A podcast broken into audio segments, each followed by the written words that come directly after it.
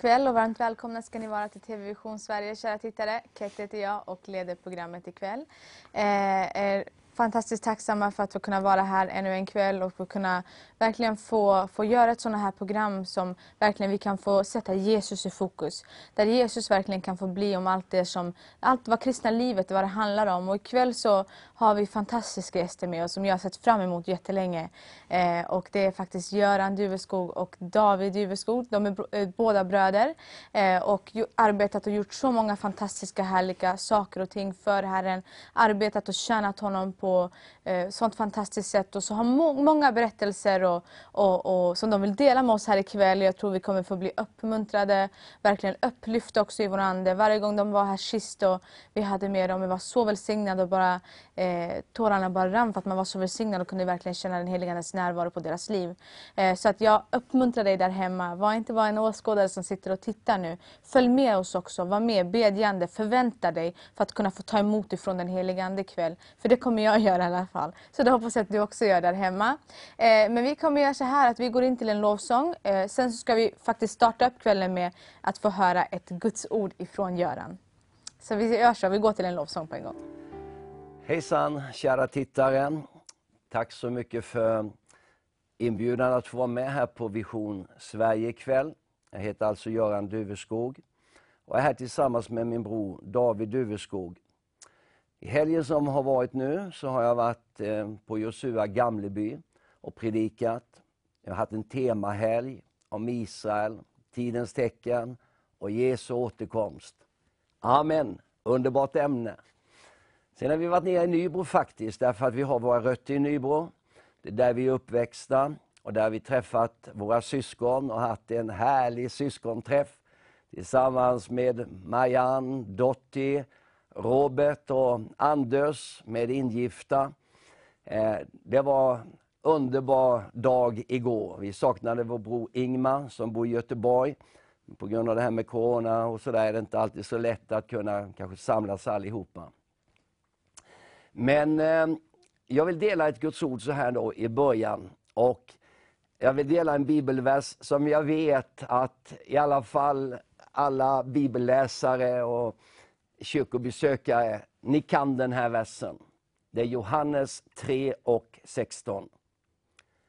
Så älskade Gud världen att han utgav sin enfödde son på det att var och en som tror på honom skall inte förgås utan hava evigt liv. Den här versen summerar evangeliets budskap. Den uppenbarar Guds kärlek och Guds erbjudande till mänskligheten. Det handlar egentligen om världshistoriens största skuldavskrivning, alla kategorier. Människan kunde aldrig betala sin syndaskuld. Den var allt för stor och det var omöjligt. Det var ingen som klarade av det.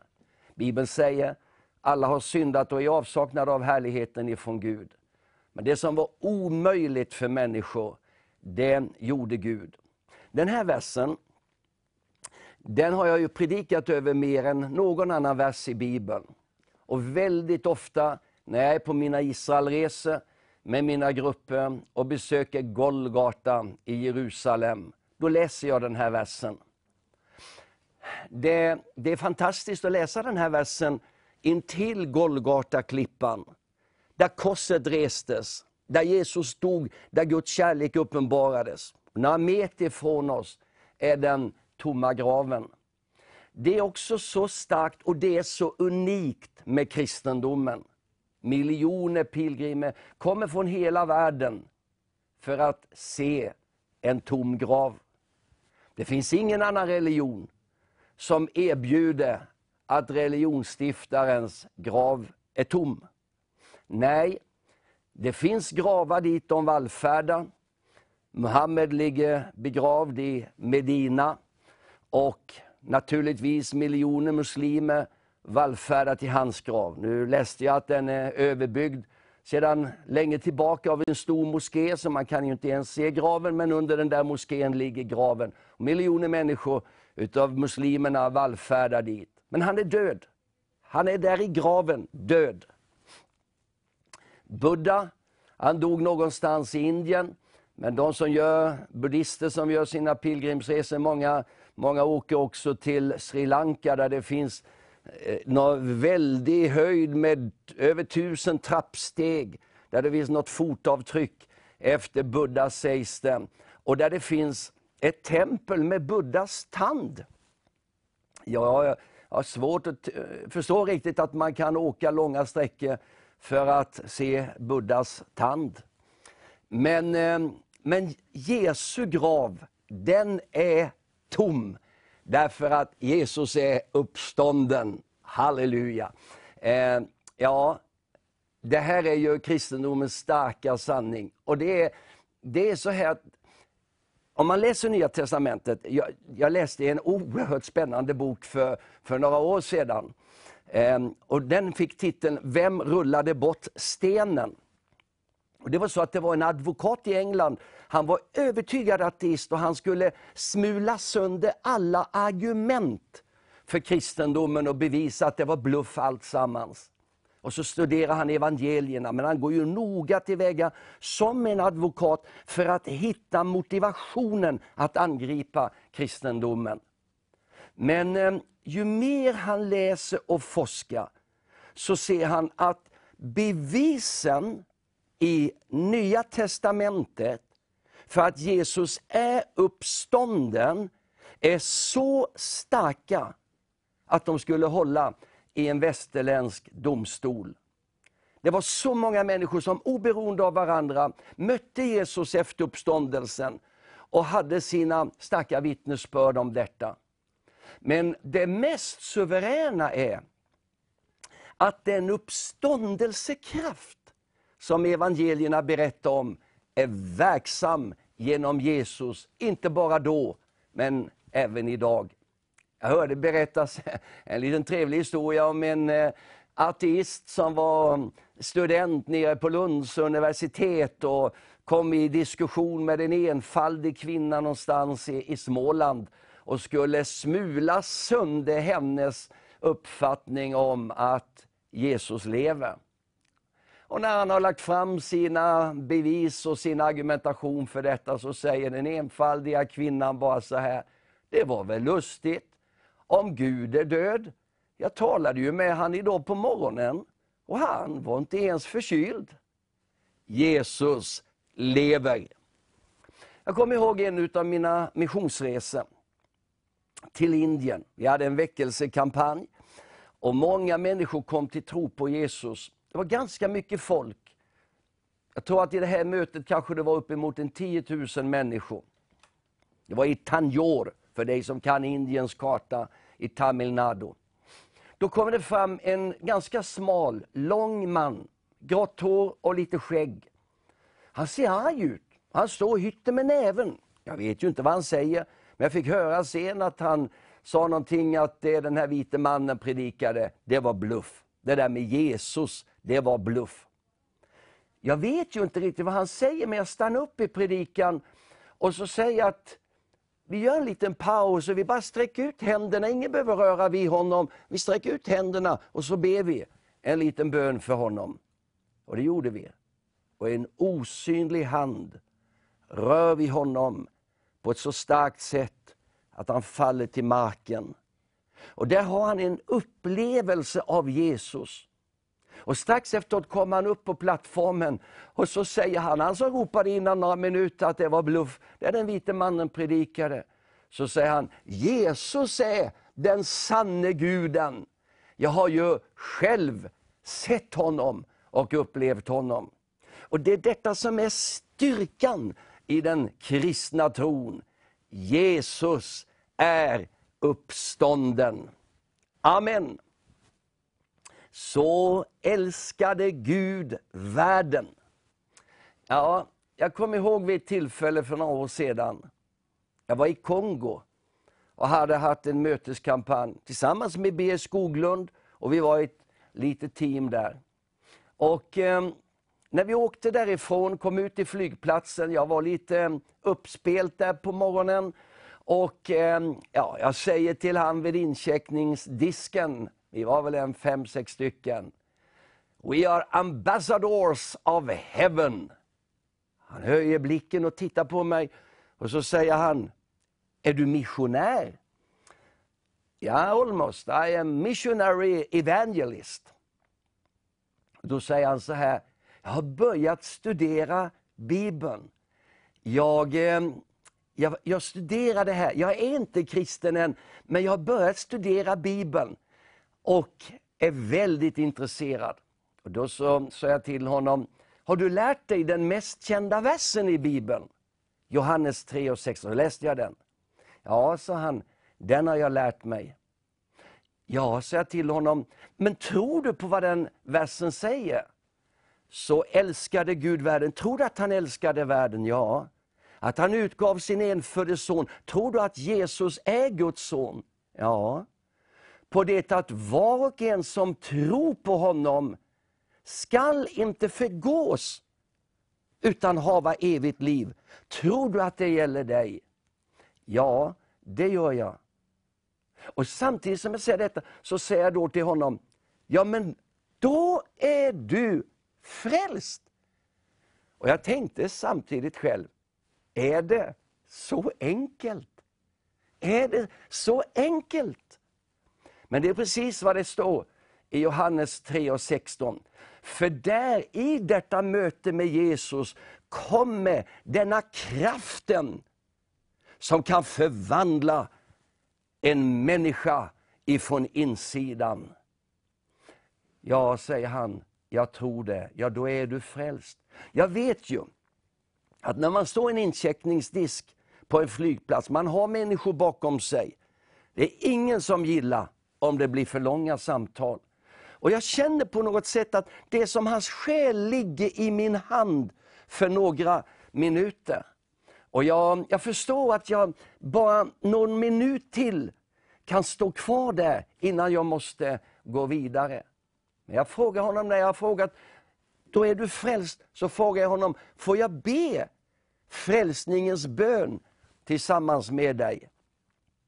Ja, säger han, det får du. Och så ber jag frälsningens bön ganska högt och tydligt där på flygplatsen. Jag bekänner min synd och att jag överlämnar mitt liv åt Jesus och bekänner Jesus som min frälsare och Herre. Och han beder med i bönen. När vi har slutat så säger jag till honom, nu är du frälst. Jag måste gå vidare, men Jesus han finns nu i ditt hjärta. Och Det lyste om honom. Och han sa, ja, jag har tagit emot Jesus. Men så vände jag mig tillbaka till dem i kön, för nu känner jag att jag får nog be om ursäkt ändå, att jag har tagit extra tid. Så jag säger, I'm very sorry, I took some extra time. Då säger de allihopa, very good, very good.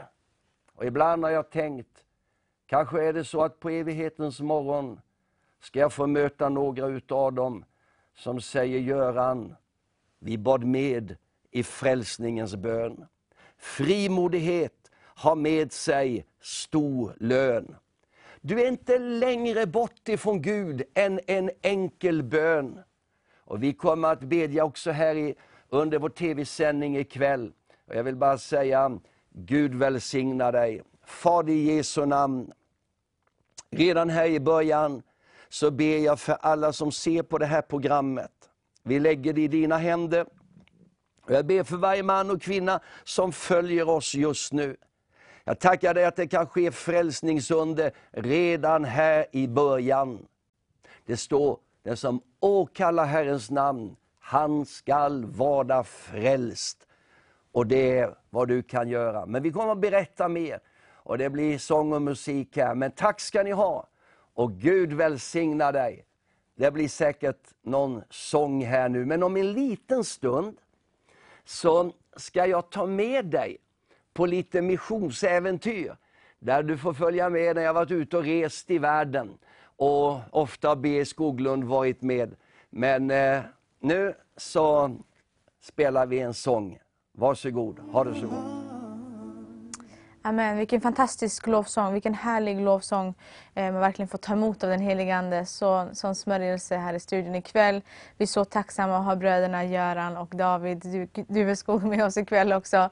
Eh, och eh, fantastiskt budskap ifrån Göran och varmt välkommen ska du vara hit Göran. Tack så jättemycket Ketty. Nu får vi sitta och intervjua och prata lite grann och få dra ut lite grann på guldet som du bär på Ja. inom dig.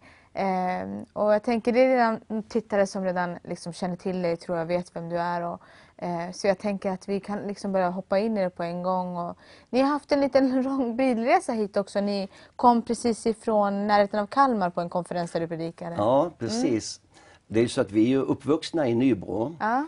Och eh, det var ju där som vi tillbringade åtminstone livet fram till 18-årsåldern. Men, men sen flög vi ut ganska tidigt, David och jag. Ja. Men fyra utav våra syskon bor kvar där, Mm. äldre syskon. Pappa och mamma där. Pappa kommer från en plats utanför Nybro som heter Duvemåla. Aha. Och Duveskog, det namnet, det vet du att det är ju inte alla som heter Nej. Duveskog. Men det, det, det tog pappa det namnet. Där- Han hette Karlsson innan. Jaså. Och det gjorde han därför att han kom från Duvemåla. Ah. Ja, men han hade en, en väldigt eh, fattig uppväxt. Därför att hans mamma dog efter förlossningen. Och hans pappa åkte över till Amerika så han såg aldrig sin pappa. Utan Medan mamman väntade honom så åkte pappan över till Amerika. Så fick han växa upp kan man säga i ett fosterhem då hos Okej. en släkting. Och eh, han var väldigt nära faktiskt att stryka med som ett litet barn. Det jag hörde berättas är att, pappa din? ja, att han skrek därför att han fick ingen mat. Så han var som ett hungrigt barn i Afrika utan mat. Men då gick den här släktingen förbi Mm. Och hörde hans rop. Och hon kände, jag måste ta hand om den här bebisen, Mm. rädda hans liv. Och, och hon var fattig, hennes man var i Amerika. Du vet det var många i Sverige som utvandrade till Amerika. Just ja, det hon hette Ja. Ida. Okej. Och så tog hon hand om pappa.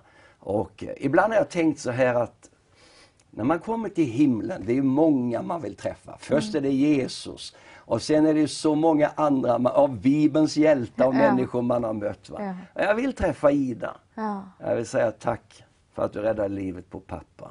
Wow. För det, hela vår historia är som knuten till det. Och det är så, David och jag, vi jobbar ju i, i Trosgnistans mission och många barn får hjälp och många gånger gör vi appeller för att någon ska bli fadd och hjälpa ett fattigt barn. Eh, och, och tänk vilka ringar det kan bli på vattnet av Verkligen. en som öppnar sin famn. Oj, oj, Ida öppnar sin famn för pappa Wow. och sen blev han frälst 16 år gammal. Mm. Och så gifte han sig med Ester. Och, och, och vi är sju barn.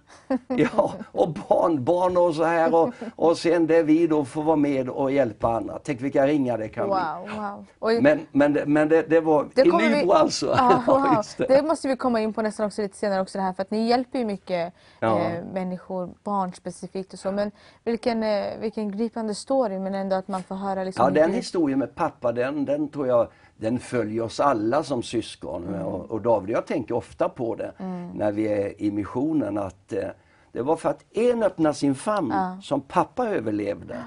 Och på något sätt är det payback time. Ja. Nu har vi möjlighet att ge tillbaka något och försöka hjälpa Och andra. jag tänker nästan lite så också när du, när du pratar om man hör och liksom att eh, den, det som eh, fienden liksom försökte förhindra också där för din pappa. Ja. Och så ser man hur Gud bara liksom Tittar vi tittar på dig och tittar på Mm. din bror David och jag vet inte om de andra i familjen också tjänar Gud men liksom hur mycket Ja, ni de, får de tjänar Gud egentligen Ja. på olika, på olika sätt. sätt. då, ja. ja. Eh, Och, så, och på ja. sånt sätt som ni får nå ut liksom och det är den här revanchen liksom. Mm, mm. Eh, wow. Ja, det är gripande. Ja, det är gripande det är verkligen. gripande Det var gripande. Jag visste inte om Så det. då var vi, jag hade möte i Josua i Gamleby. Mm, nu ja. Eh, där, där finns det ett rehabiliteringscenter där de hjälper människor som har råkat illa ut, kriminalitet, i droger. Mm. Och, alltså, fantastiska vittnesbörd alltså, av människor som, och du kan inte se spår, du vet det var de som var 10, 20, en hade varit 30 år Mm. i, i kriminalitet och droger. Och nu ser de ut som stora söndagsskolpojkar. Wow. Ja, men alltså Jesus, och, och de ville jag skulle ha en helg där jag predikade om Israel. Och eh, det var så jätteöppet. Men sen åkte jag ner på Du sa också, söndagskvällen. du, du predikar mycket, ganska mycket om Israel Ja, också. vet du? Ja. Jag, jag, har ju, jag gör ju mycket resor till Israel fast under coronatider kan vi inte göra det. Nej, nej. Men, men kan, kan du gissa hur många gånger jag Du har åkt? varit i Israel och gjort jag resor? vet inte. Nej, jag vet inte. Nej, men över 140 gånger. Ja. Wow. Så, och det är egentligen, vad ska man säga, jag strävade inte alls efter detta. Jag hade liksom ingen tanke i tonåren när jag upplevde evangelistkallelsen. Åh gode Gud, låt mig få åka till Israel Mm. och så här. Och det är en del som säger till mig, det är mitt stora bönämne, jag vill åka till Jag hade aldrig det alltså. Mm. Nej, nej, nej. Men en person korsade min väg, en pastor som, som var som ett uppslagsverk när det gällde Israel. Ja. Han hette Hilding Fagerberg, men det känner inte Nej. Nej. Mm. Men han korsade min väg och så sa han, du ska följa med mig till Israel. Och jag var då 21 år gammal. Han planterade någonting i mitt hjärta. Och, och jag upplevde det här var så välsignat. Och det var en sån glädje med det. Att få ta människor ut på de här platserna. Genesarets sjö, berget Karmel där elden föll. Saligprisningen, Kapernaum där miraklet skedde. Wow. Olivberget där det predikas om Jesu återkomst och Getsemane där Jesus bad. Och vid Golgata där död och uppståndelse ägde rum. Och jag tyckte ja, det var ju Amen. fantastiskt. Va? Ja.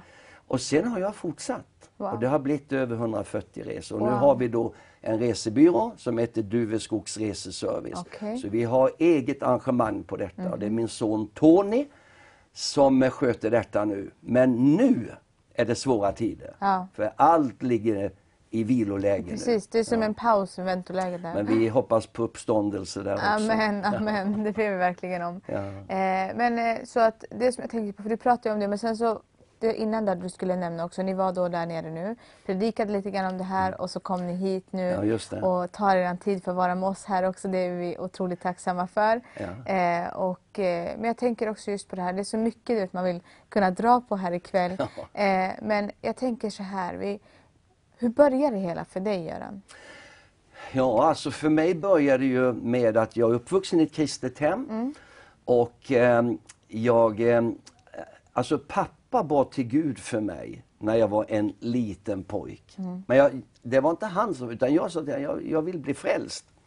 Jag tror jag var sex år gammal. Wow. Och, och, och David hade gjort samma upplevelse. Ja.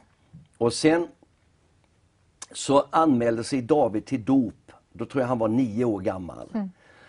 Och då så kände ja men jag vill också döpas. inte för, jag fattar inte mycket om dopet men jag förstod det. En sak som jag tänkte, vill man vara en kristen så ska man döpas. Ja. Men jag vet att en del tycker att man är för ung när man är åtta år gammal. Eh, Men eh, jag, och jag tror, pappa och mamma kände inte alls att de sköt på. Ja, vad härligt ni ska döpas. Utan då får ni tala med pastorn. Och, eh, så pastorn hade ett samtal med oss och vi fick döpas. Wow. Och då så, då så, David han har ju väldigt bra minne på detta. Jag, jag har glömt bort en del detaljer. Men pastorn frågade David, det var Alexis Ingham. Har du något bibelord? Sa pastorn till David, han var nio år gammal. Då sa David, det står, den som tror och blir döpt, han ska bli frälst. Wow. Nio år gammal. Wow. Då sa pastorn till mig, har du något bibelord? Ja. Och jag kommer inte ihåg detta. Nej. Men David säger att jag sa så här, åtta år gammal. Jag har samma bibelord som David. Och det är förresten det enda jag har läst. ja, jag fick döpas ändå, men jag har läst en del efteråt. Och jag har aldrig ångrat Wow. att jag tog det steget som åtta år gammal. Wow. Nej, så är det. Wow, vilken, vilken, vilken fantastisk, underbar, Ja. alltså få höra på ett sånt möte där du bara, åt, som åtta år Ja. och David som nio år Ja, och bara vill bestämma dig för att följa Jesus. Jesus sa låt barnen komma till mig. Amen, Ja, amen. hindra dem inte. Amen. Vi fick komma till Jesus i unga år. Vi gjorde ett livsavgörande val. Sen kan jag säga då när jag kom upp i tonåren och så här va, så, så var jag ju liksom, jag var aldrig ute någonting i svängen och så här va, men, men ändå kunde jag känna att det drog lite i mitt hjärta va. Ja. Eh, jag kan ju inte leva på pappa och mammas tro. Och Mm. Nu kommer jag i tonåren, det händer någonting i kroppen på en, på en pojke och på en flicka och man går från barndom in i tonåren och mot vuxentiden. Och, och man känner olika sådana här frestelser och så här. Va? Eh, och så när jag kom då mellan sjunde och åttonde klass då tänkte jag så här att, för David hade blivit döpt i den helige Ande lite tidigare och jag hade inte blivit det. Och jag kände så här, ska jag klara detta? Med trycket och, och klasskompisar och skolan ska kunna... Jag måste bli döpt i den helige Ande. Mm. Och det var tältmöten i Nybro. Vi hade två evangelister på besök som hette Karl-Henrik Henriksson och Lasse Johansson. Och det var tältmöte och efter tältmötena var det bönenätter. Mm -hmm. ja. Och vi var med. Och vi åkte på bönenätterna. Och där är en bönenatt, alltså Andens eld föll över mig. Wow. Och jag talade i tunge och jag kände direkt alltså att ja, jag skulle kunna profetera 14 år gammal. Men det gjorde jag inte då, men jag fick ett kraftigt tungotal. Ah. Och, och, när jag började åttonde klassen sen, då var jag frimodig. Jag skämdes inte ett dugg för min kristna och jag känner wow. nu lever jag inte på pappa och mammas tro. Nu har jag en egen Jesusrelation ja. och det är kraft här inne. Wow, så starkt. Så, ja, jag, ofta då i skolan så sa läraren på religionskunskapen att att ja, vi har ju en som ser detta inifrån, sa han. Göran, kan du berätta någonting om detta? Ja. Och jag fick berätta Oj. för hela klassen.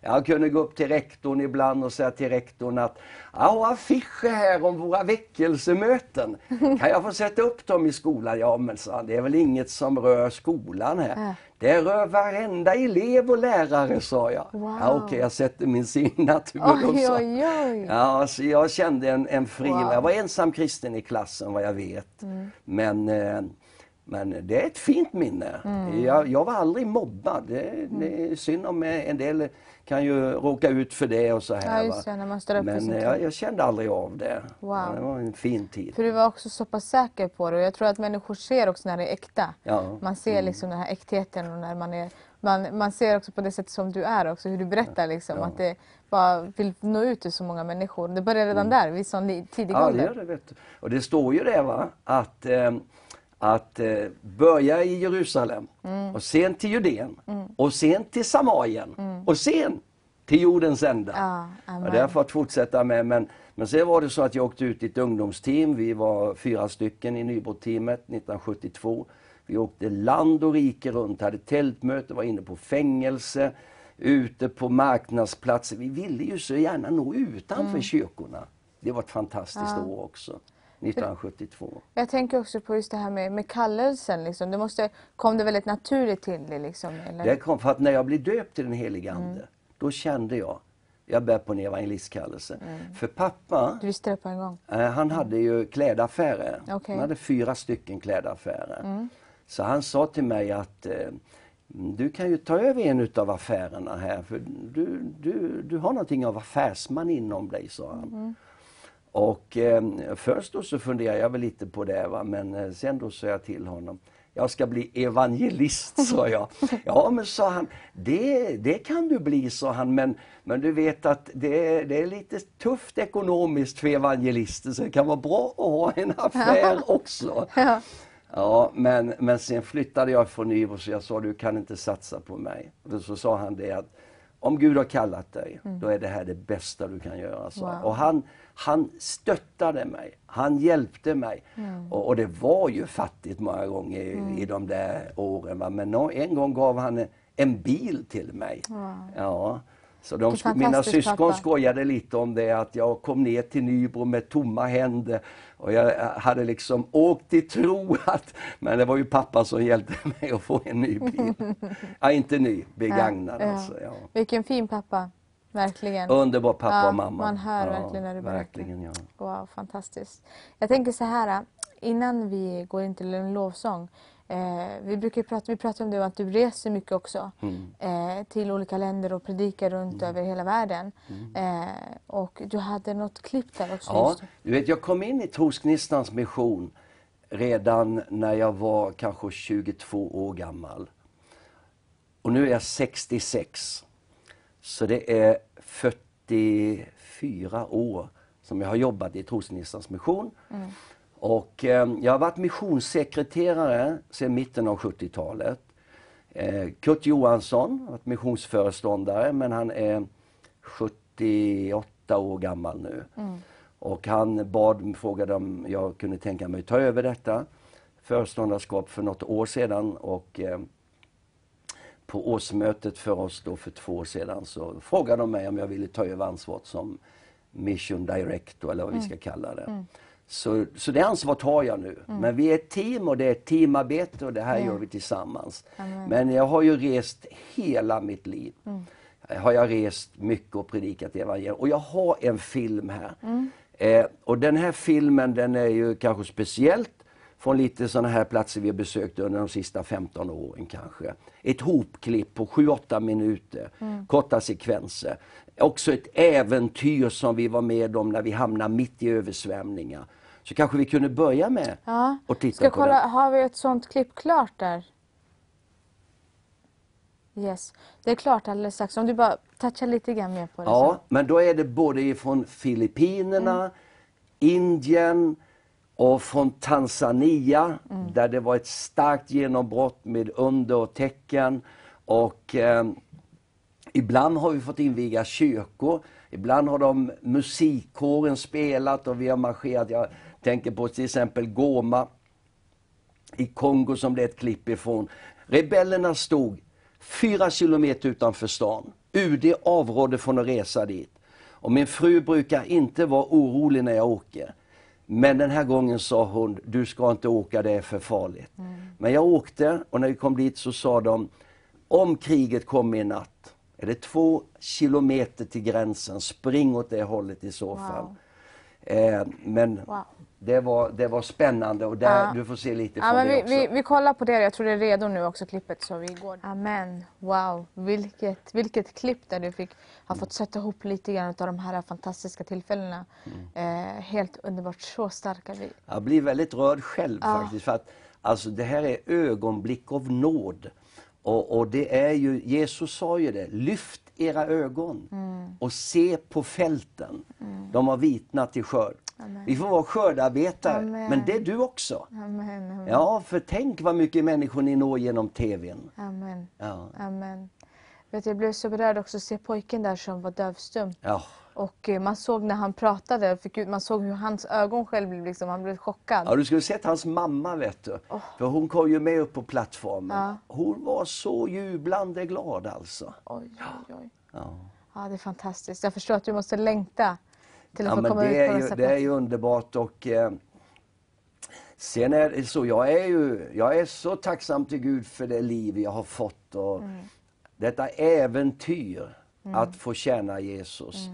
Men eh, oavsett om jag är i Sverige eller ute i världen så känner jag en, en glädje och tacksamhet. Jag vet att förhållandena är lite annorlunda i Sverige, men det är samma Jesus. Amen, amen. Amen. Och här ikväll, vi kanske når tusentals av Amen. människor. Amen. Och Jesus kan gå rätt genom TV-rutan till människor som tittar. Det, det tycker jag vi ska ta oss tid för att göra och be också för folk med, som skickar in sina eh, böneämnen. Så skicka in dina böneämnen, eh, både om du behöver någon eh, liksom helande till din kropp eller liksom, bara vi, vi vill stå mer och vi vill be för det. Vi tror på Guds mirakler. eh, Jättebra att få du säger det, för att gärna så att vi, vi ber för dig Mm. i det här programmet. Därför att det handlar ju inte bara om att berätta vad som hände förr. Mm. Utan Jesus är densamme idag. Amen. Och han kan komma till dig där du sitter i TV-soffan ikväll. Så skicka in ditt bönämne. Mm. Du ser säkert på displayen någon adress, e-mail, telefonnummer. Jag vet inte, men skicka ditt bönämne så ber vi för dig innan kvällen är över. Mm. Amen, verkligen.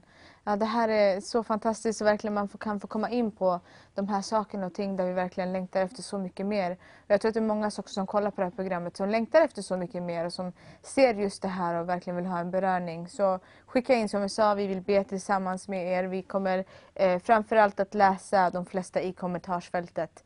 Eh, kommer vi gå in på eh, och läsa. Eh, men jag tänker så här också i alla de här sakerna och ting, för du har ju tjänat mycket inom det här och, och som evangelist bara rest runt över hela världen men också i Sverige. Är det några sådana här tillfällen som du känner bara i Sverige också som verkligen har eh, haft en sån här grej? För jag tänkte på just i videon, jag sa ju det lite grann där medan vi kollade. Det känns ju nästan som man tittar lite grann på en Indiana Jones Ja, ja, precis, precis. Ja, men Det absolut, är äventyret alltså. som du pratar om. Liksom. Ja, alltså det, det är äventyr. Jag kommer ihåg när vi började då som evangelister. Mm. Eh, 1972 som jag nämnde om när vi var ute i Nybro-teamet. Alltså Mm. det, varenda kampanj såg vi människor bli frälsta Mm. och, och, och sjuka bli botade. Det är klart att jag är också uppvuxen i ett hem där pappa och mamma hade en tro på Gud. Va? Eh, pappa brottades ju med ledgångsreumatism. Och eh, han, det var ju så här, det, det är en liten rolig historia egentligen för att det har de berättat för oss att när, när de var unga då och, och de bestämde sig att de skulle gifta sig så hade pappa ledgångsreumatism redan då i 20-årsåldern. Så han tyckte ju synd om mamma, att mamma skulle gifta sig med en ung man som hade den här krämpan och sjukdomen. Så då sa han, han hade funderat på det och så tyckte han då att eh, han skulle inte binda upp mamma i ett äktenskap med detta. Utan de kanske skulle bryta. Men då sa mamma trosfriskt till honom så här att eh, det är ju faktiskt så här i livet att friska kan bli sjuka. Men sjuka kan också bli friska. så vi älskar varandra så vi gifte oss ändå. Wow. Och så gjorde de det. Men så hade han ju de här det kom lite av och till, ibland var han bättre, ibland var han sämre. Men ledgångsreumatism är ju så att det, det finns egentligen inget botemedel, kanske finns bättre idag, men, men, men inte då. Och eh, han prövade olika hälsokoster och, och sådana här grejer. Va? Och det jag minns som när David och jag var små pojkar, då följde vi med till vår farbror i Orrefors. Kan, Orrefors det var glasbruk Ja, och där hade vi en farbror som var biodlare. Då hade pappa hört att om man fick bistick in, då kunde det hjälpa. Så han hade skydd för ansiktet och sträckte fram sina händer. Och vi stod på avstånd, för vi ville ju inte bli stuckna. Och, och så skulle bina få sticka honom. Ja. Ja, det gjorde ju ont och det hjälpte ju ingenting. det va? gjorde inte det. nej. Men, men det som, som jag minns, va, det var ju när jag var i sjuårsåldern någonting. Då kunde jag inte hoppa upp i hans knä. För det, det var så brände, brände med ja, smärtan. smärtsamt. Och då någonstans 61, 62 då, va, då så sa han så här att jag måste sluta gå till kyrkan. För det, det gör så ont i kroppen att sitta på de där hårda bänkarna. Jag ska gå på ett möte till. Ja. Ja. Och sen ska jag söka in till Linneahemmet i Nybro, det är långvårdskliniken. Okej. Och där ska jag vänta på att döden befriar mig från det här lidandet. Ja. Men då gick han på ett möte till som skulle bli hans sista möte. Och då sa pastorn, jag ser att vi har Ossian här. Vi smörjer honom med olja, så ber vi för honom. Och det som han trodde skulle vara hans sista möte, där vände livet för honom. Och han fick 30 år till att leva. Och han sa att de 30 åren var de bästa. Han blev kanske aldrig riktigt helt frisk, va? Men han var mycket bättre. Fick livsaptit, började ut och resa och ja, det, det, jag tror han fick absolut de bästa åren i Wow, sitt liv. wow. Alltså. Jesus grep in. Va? Och, och till exempel, jag minns ett annat tillfälle som hände med min hustru. Vi satt på ett 50-årskalas för några år sedan. Och plötsligt så upplever hon att det sticker till i ansiktet. Och halva ansiktet blir förlamat. Och ögat faller ner, näsan vrids lite och munnen blir sned. Och hon var ju så ledsen att eh, det här, när hon tittade i spegeln, hennes vackra ansikte, hade ju nu upplevt att det desformerades. Va? Och hon tänkte, men hur ska detta gå? Va?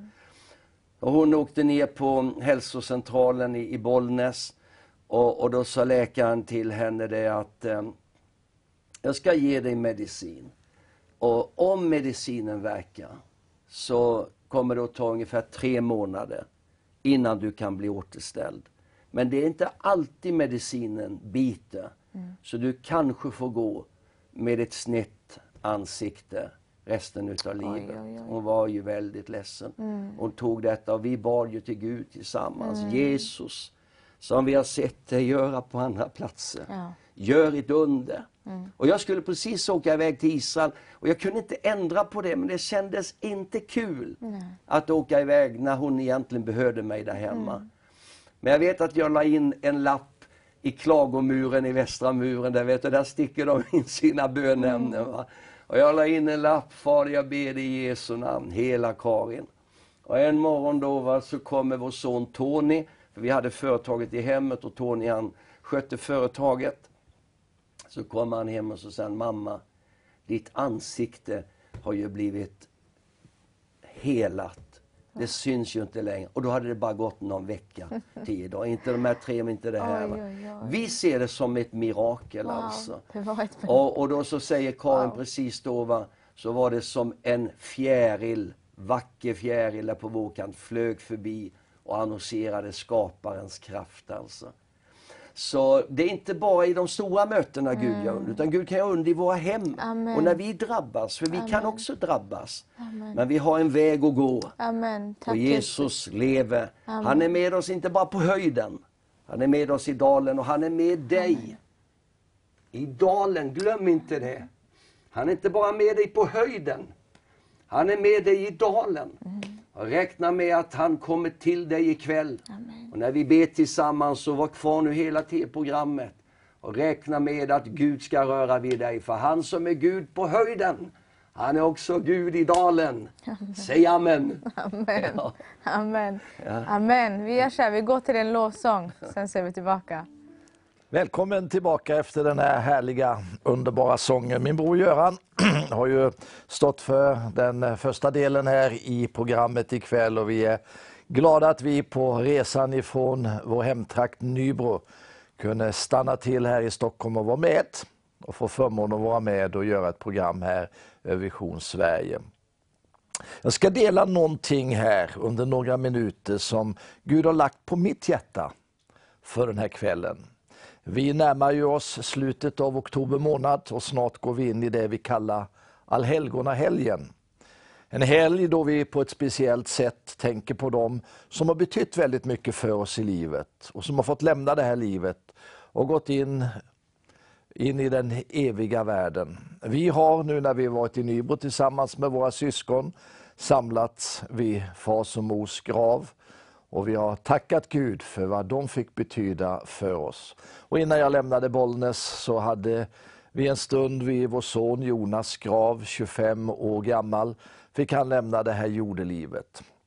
Bibeln säger att vi har rätt att sörja. Men den som tror på Jesus och har ett hopp för evigheten behöver inte sörja på samma sätt som den som inte har något hopp. Du som liksom mig har gått igenom den här smärtsamma upplevelsen att förlora ett barn, du vet att det är en obeskrivlig sorg och smärta. Många i prövningens stund tycker att Gud har svikit dem. Jag har aldrig upplevt det så. När livet var som svårast och när jag hade mina frågor, då fick jag vända mig till Jesus. Och Jesus gav mig tröst. Bibelordet gav mig tröst om ett hopp som sträcker sig in i den eviga världen. Och jag ska läsa någonting ifrån Hebreerbrevet, från det sjätte kapitlet och ifrån den artonde versen. Vi har ju, vi som predikar ordet, säkert de flesta av oss har det där vi kallar älsklingsverser i Bibeln. Bibelverser som kanske har betytt lite extra mycket för oss. Hela Bibeln är ju full av underbara verser, men några verser betyder speciellt mycket för oss som kanske har tagit till oss några verser på ett speciellt sätt. Och där står det så här. Så skulle vi genom två orubbliga uttalanden, i vilka Gud omöjligt kan ljuga få en kraftig uppmuntran, vi som har sökt vår tillflykt till att hålla fast vid det hopp vi äger. I detta hopp har vi ett tryggt och säkert själens ankare som når innanför förlåten. Dit Jesus för vår skull gick in och öppnade vägen för oss när han blev överstepräst för evigt. En sådan som Melkisedek. Vilket underbart Guds ord. Och det här ordet, eh, Eh, många gånger när jag har begravningar så lyfter jag fram detta bibelordet med ett fast själens ankare. Han har gett oss två orubbliga utfästelser, står det här i det här bibelordet. Vad är det för några orubbliga utfästelser? Jo, det är Guds egen, Guds egen ed. Alltså han har gått i borgen för det här. Guds eviga löfte. Guds ed och Guds löfte, det är Guds två orubbliga utfästelser. Vi kan lita på Jesus. Politiker, ja, många av dem är säkert ärliga och försöker göra sitt allra bästa för att utifrån sin värdering och utifrån sin filosofi hjälpa människor. Men många gånger ger man löften till människor för att få deras röst och deras sympatier. Men många gånger har man väldigt svårt att hålla sina löften. Guds löften, så många de äro, har i honom fått sitt ja och sitt amen, står det. Guds löften håller i alla tider. Tron på Kristus, den sträcker sig tillbaka till det som Jesus har gjort. Vi brukar säga tron vila på Jesu Golgataverk. Hans försoning när Jesus gav sitt liv för oss alla. Tron söker sig tillbaka till det Kristus har gjort. Men hoppet, hoppet, det sträcker sig framåt emot det som komma skall. Och det är inte vilket hopp som helst, det är inte ett eh, kanske, kanske, eller man säger jag hoppas att imorgon blir det fint väder, eller jag hoppas nästa vecka göra det och det.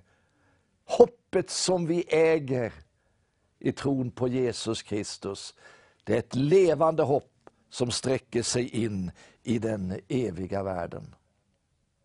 När Paulus talar i första Korinthierbrevet, det femtonde kapitlet, så säger han så här.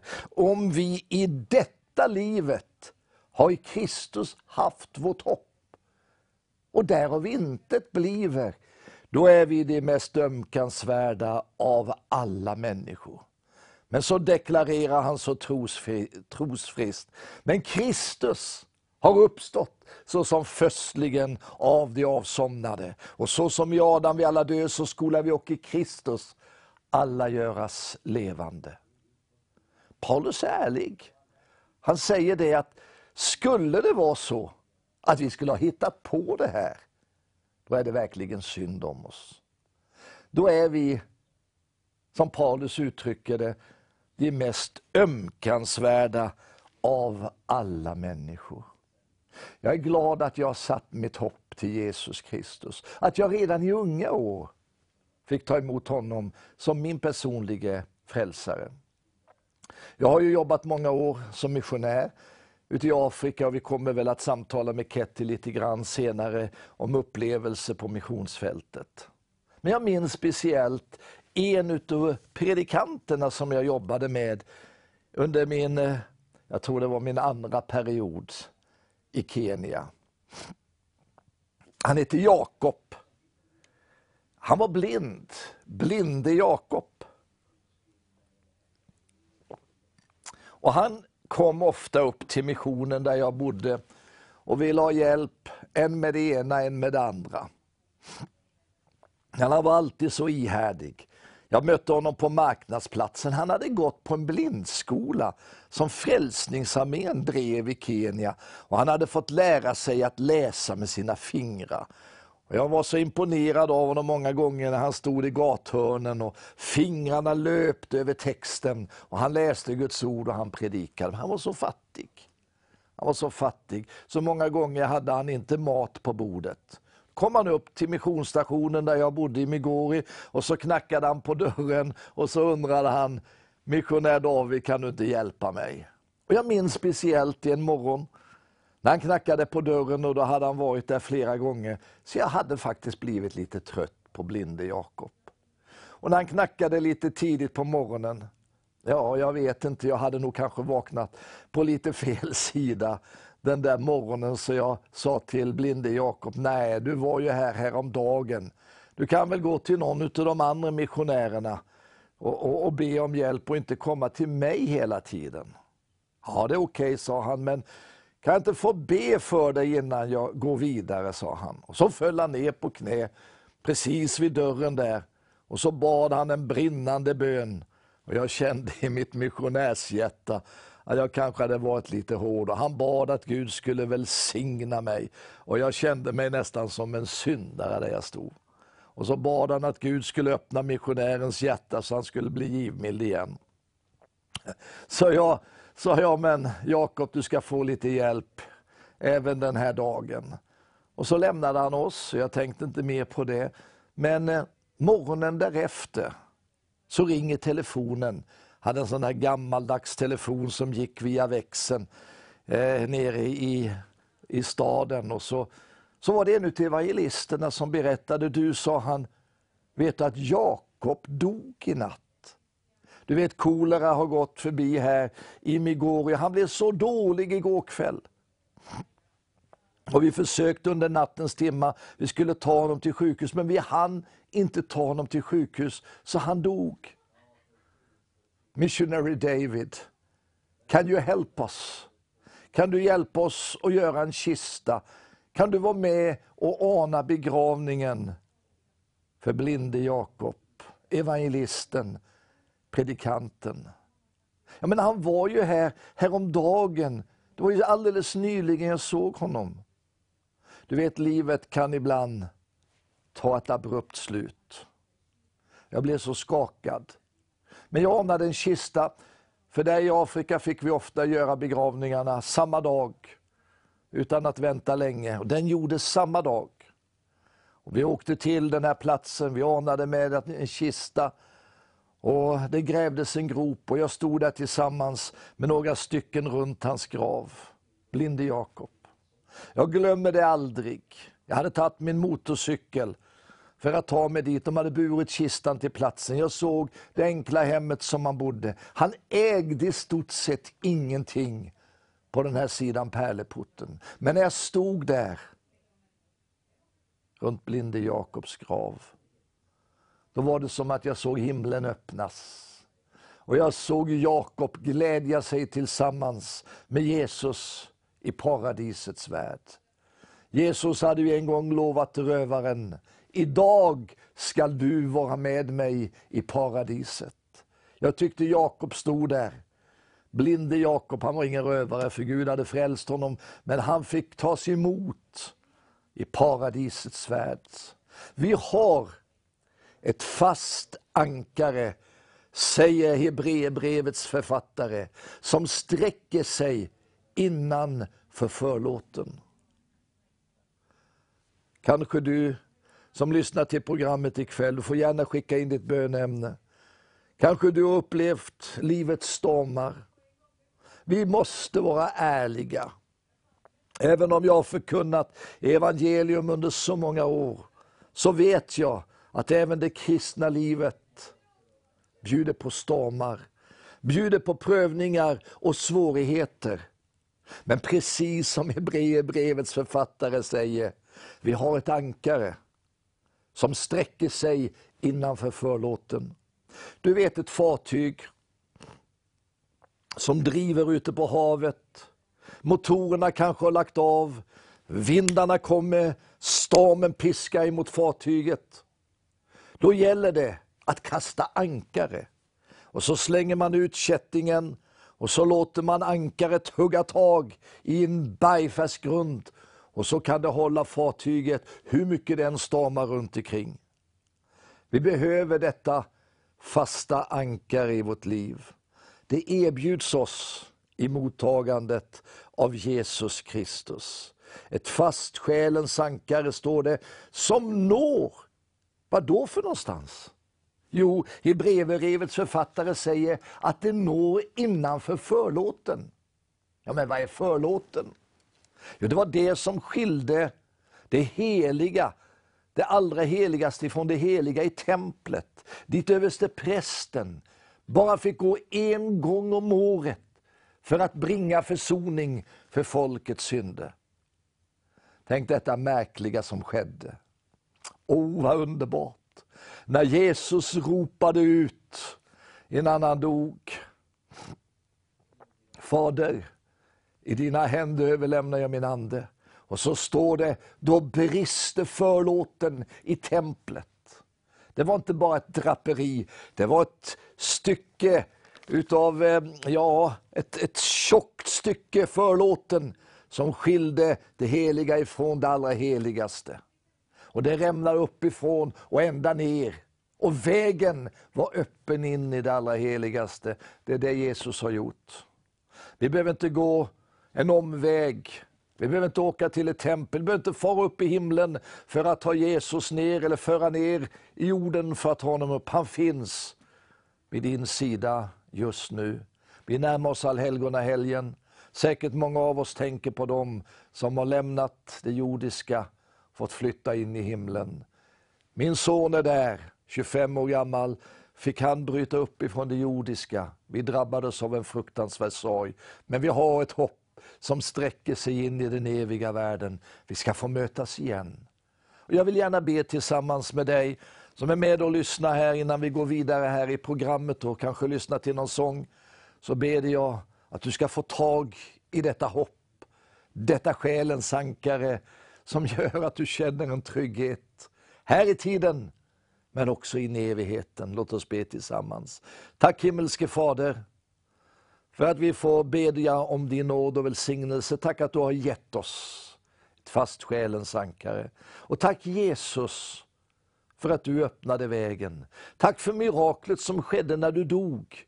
Att förlåten rämnade, vägen var öppen och sedan den dagen på Golgata har vägen alltid varit öppen för varje syndare som i sitt hjärta beder Jesus, kom in i mitt hjärta och ta emot mig. Tack att det finns någon som ikväll lyssnar till det budskap som jag har gett här, som vill ta emot dig som sin frälsare. I Jesu namn. Amen. Amen. Eh, ett fantastiskt budskap ifrån dig David. Eh, där du verkligen får dela, och det var så starkt när du började prata om det inre allra heligaste mm. också. Eh, var Jesus verkligen mm. gjorde en väg för oss där vi kan få kliva mm. in i. Vilket, vilket, vilket, vilken gåva mm. som han gav till oss, att vi kan få kliva in i det allra heligaste, att han tog våran plats. Mm. Vi är så tacksamma att eh, både du och Göran är här. Vi är, ni är verkligen en sån välsignelse till oss här. Eh, vi blir så berörda varje gång eh, när ni har kommit hit och gett av er tid. Och, men jag tänker också att vi fortsätter lite grann. Vi, ska, vi har en full kväll, vi ska be för folk också. Så jag tänker att vi hoppar in på en gång i det här nu. Att, Göran var inne och berättade lite grann om det, om att ni båda tog ett beslut där väldigt tidig ålder om att följa Jesus. Och du var nio år när du ville döpa dig och blev andedöpt och fortsatte därifrån. Och, Eh, vill du fortsätta lite grann för att höra din också? Liksom, vad hände därifrån? Ja, som Göran nämnde så vi är ju en ganska stor familj. Va? Mm. Men vi är ju de yngsta i familjen, Göran och jag. Mm. Vi kallas småpojkarna i familjen. Okay. Nu när vi mötte våra syskon och vi skulle be tillsammans så bad vår, bad vår storebror välsigna de här småpojkarna. Så. Men vi är inte småpojkar längre Ketty, vi har blivit vuxna vi också. Åren går ju så otroligt fort. Va? Men jag tror att eh, det hem som vi växte upp präglades ju mycket av Guds fruktan. Mm. Och, du vet på den tiden vi är ju 60 plus, både Göran och jag, men när vi växte upp då, då var hemmen öppna. Vårt hem var öppet för predikanter som kom på besök. Mm. Och, det eh, var ju en väldig genomströmning och vi hade missionärer som kom på besök. Och vi växte upp i den där miljön mm. och vi tyckte ju att det var jättespännande. Och vi hade en missionär i församlingen i Nybro, pingstförsamlingen i Nybro som hette Elmen Joman. Okay. Och han jobbade i Tanzania han var så otroligt duktig på att ta som barn. Och vi fick komma till honom, han gav oss frimärken ifrån Afrika. Så liksom redan tidigt så såddes det in i vårt ah, liv det här ah. med mission. Och, ja. Aldrig kunde jag ju drömma i den där åldern att jag själv skulle komma ut. Ah. Alltså det var ju helt främmande. Va? Mm. Men vi gjorde starka upplevelser. Eh, det, drog, drogs ju, eller det, det drog fram en väckelserörelse på 60-talet som kallades Maranata. Mm. Det vet jag, det kanske du aldrig har hört talas om. Jo, men du har hört talas om det. Och, och, den var ju, alltså det var ju mycket skriveri i tidningen. Man ville ju barnförbjuda de där mötena och, mm. och det var ju något oerhört. Och, visst, det, det kom ju en hel del konstighet också in i den här rörelsen, men för oss så var det förknippat med bönenätter, det var förknippat med att åka ut och vittna på mm. biograf eller dansställningar, danstillställningar och så här. Vi fick mm. följa med vår storebror Anders som var evangelist då i mm. den här rörelsen. Och, eh, så fick vi börja vittna om Jesus och det sattes upp tältmöten och det präglade vårt liv mm. under de här åren. Jag gick på gymnasiet, tekniskt gymnasium och ja, det vart ju kniviga frågor ibland. Va? Och mm. ibland så vart man ju lite utsatt. Men jag får säga som jag, jag känner mig ändå aldrig mobbad riktigt. Jag känner mig utsatt många gånger. Mm. Men jag var så övertygad om att det jag trodde ah, på. Du, ah. Så jag minns första året när jag började på gymnasiet. Och då hade jag ju hört att man ska inte blygas för evangelium ah. om Jesus. Jag tänkte, hur ska jag göra? Så jag hade fått en bok som heter Vägen till frälsning, mm skriven av Oswald J. Smith. Okay. En utav, kan man säga, pionjärer när det gäller som missionsledare i ah, Kanada, okay, Oswald okay. J. Smith. Okay. Den äldre generationen, de vet vem han är, mm men kanske inte din generation, eh, Och då så hade jag det lilla häftet, jag la det i mitt skåp i, i skolan. Och jag, första dagen så kände jag, men ska jag gå runt med den här? Va? Men andra dagen tog jag mod till mig. Och så gick jag och delade ut till varenda en i klassen, wow. alla mina skolkamrater. Men då hade jag ju gjort min bekännelse. Ja, ja. Och då, liksom, då visste de vad de hade mig. Ja. Va? Så att, eh, ja, ibland så hände det att de kom och frågade om manliga saker och så vidare. Och jag var också, så långt jag vet, den enda som eh, bekände Jesus i mm, klassen. Mm, mm. Och det följde oss genom livet och sedan när vi hade gått ut i skolan och livet gick vidare. Vi åkte till England, Göran och jag, och studerade engelska mm -hmm. under ett tag och så kom jag tillbaka ifrån England till Sverige och Göran hade hamnat uppe i Hälsingland som evangelist och inbjöd mig att komma dit. Och då levde den församlingen där uppe i ett blomstrande missionsarbete i Kenya. Ja. Och där träffade jag min fru förstår du Ketty. Ja. Jajamän. Ja. Och det var, råkade ju vara så att det var systern till den Göran hade träffat där. Ja. För trots att Göran var där och predikade evangelium så kunde han inte hålla ögonen riktigt borta ifrån för han bad ju om en livskamrat också. Va? Och så fick han en livskamrat här och så så sa han till mig, du kan väl komma upp du också till Hälsingland. Och, ja, så blev det så att han tog ena systern och fick den andra. Så vi har Jättebra. fått världens bästa fruar. Ja. Göran fick Karin och jag Anna-Britt och de har stått med oss hela tiden. Amen, amen. Mm. Fantastiskt. Ja. För det, det var ju någonting också sen det här som du, liksom inom mission och så vidare. Mm. Det är någonting som du också är väldigt starkt inne i.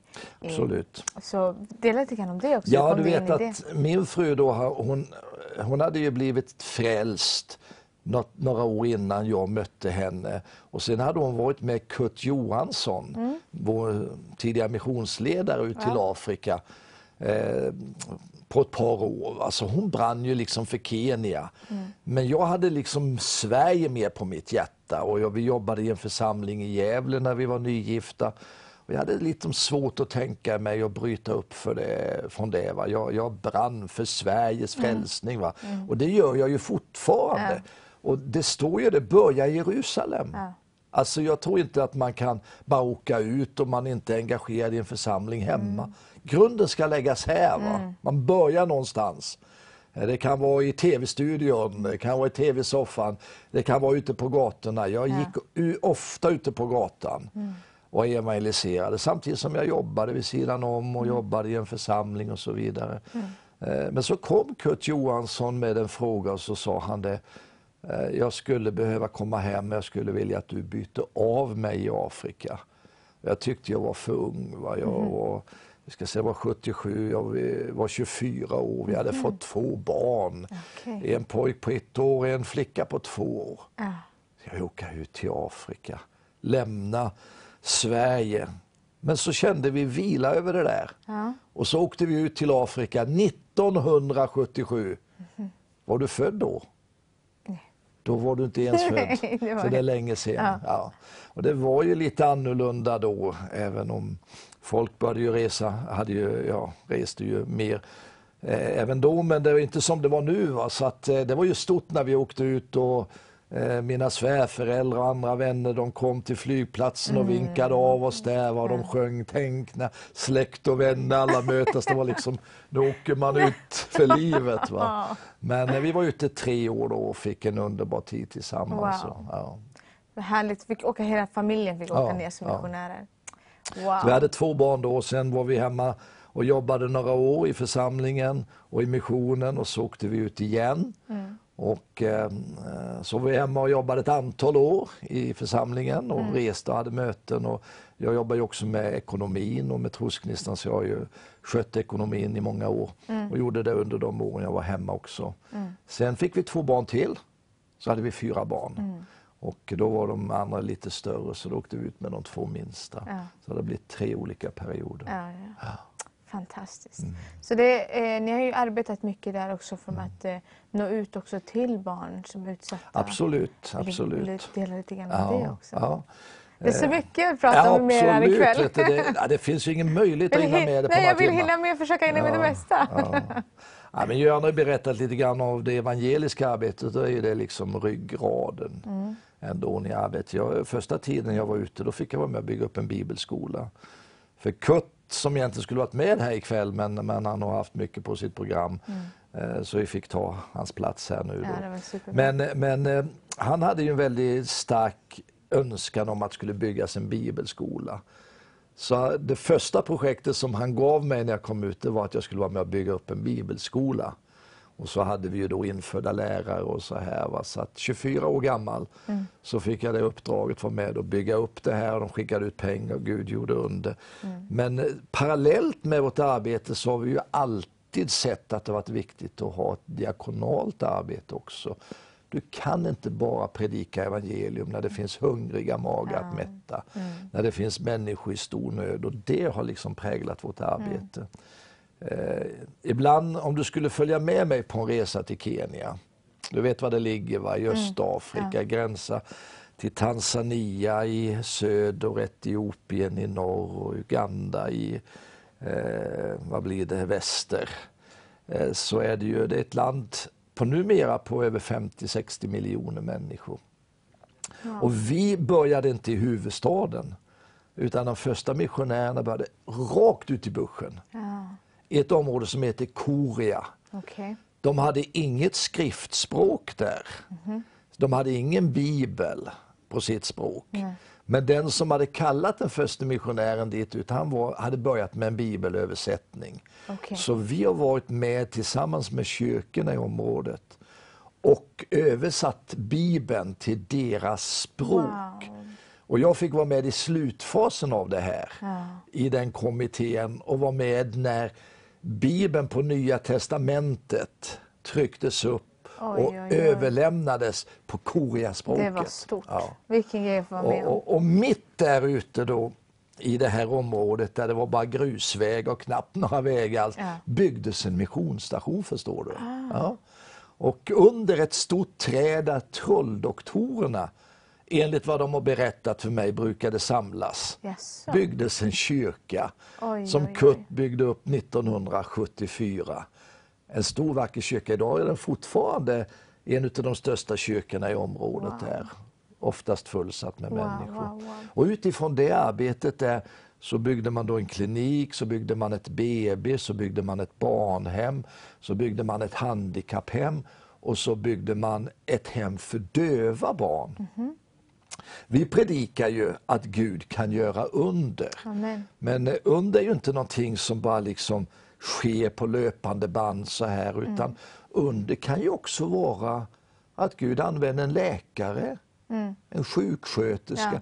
Ja, alltså det står ju inte emot medicin och Nej, andra nej. saker. Va? Och I det här området upptäckte de att det var så mycket döva barn Mm. på grund utav att det hade gått en mässlingsepidemi fram. Ah, okej. Så det, och de göms undan förstår du Ketty. I husen för föräldrarna skäms för dem. Ja. Men evangelium om Jesus, det gäller alla människor. Amen. Och, och, och då får vi lyfta upp alla människor Mm. lika värdefulla. Och då började vi en dövskola där. Mhm. Och där har det gått över hundra döva barn. Mm. Sen är det en avdelning för blinda barn. Och vi har ett klipp därifrån. Om vi kan se om en Ska vi liten kolla, har, stund. har vi ett sånt klipp redo? Ja, alldeles strax har vi ett sånt, strax, sånt ja. klipp Ja. redo. Ja. Och det handlar om en grabb som heter Robert Mm. som hittades på gatan och det visade sig han var döv Mm. och sattes på den här skolan och idag går han på gymnasiet och han är en av de bästa eleverna, en Wow. jättefin kille. Och, och sen är det ju så att de får höra om Jesus här också, för vi presenterar honom. Så att det här går hand i hand. Mm. Och det tror jag har gjort att det har blivit en trovärdighet. Mm. Vi har fått vara med i Trosgnistans mission och grunda över 1500 församlingar Wow. i Kenya. wow. Och man är ju så tacksam, man tänker på när vi kom ut, hur litet arbetet var. Och idag är det känt över hela landet. wow. Ja, man blir direkt verkligen tårögd när man bara hör på det här. Fantastiskt. Men jag, jag vill se det här klippet nu också. jag tror det är redo nu. Va? Wow. Ett sånt fantastiskt Mm. arbete som ni gör. Eh, bland så många och just den här killen Robert. Mm. Att han får verkligen, du nämnde också här att det, det är inte samma teckenspråk över hela världen, det är olika. Mm. Och att han fick lära sig det och man såg liksom vad det verkligen betydde för honom. Du vet när man går där på handikappskolan, Mm. då känner man sig själv handikappad. För jag kan ju inte teckenspråket. Så jag kan inte kommunicera med dem Mm, Nej, riktigt. Men jag har lärt mig några små saker. Bland annat när de ska säga mitt namn eller beskriva mig, Mm. då gör de så här. Jaha. Vet du vad det betyder? Det är han som inte har något hår på huvudet. Om man är lite flintskallig, Ja, okej. man säger. Karl på huvudet, då betyder det, då är det så. va? så det är David det för Okej. dem. Ja, men de är så härliga, man kommer dit och eh, en fantastisk Du sa att du hade bott där också. jag har bott på Komotobo. Jag bodde först i Migori, det är fyra mil därifrån där vi idag har Mm. vårt huvudkontor där jag byggde upp Bibelskolan. Då. Men de tre sista åren bodde jag här på Komotobo. Mm. Jag återvände alltid hit till Komotobo. Jag var där med en grupp i februari månad precis Mm. innan pandemin bröt ut. Då var vi just på dövskolan Mm. och såg att det var stora behov att hjälpa dem och försöka göra det lite bättre för dem. Så vi hoppas att vi ska kunna skicka ut en del medel till Mm. det. Ja.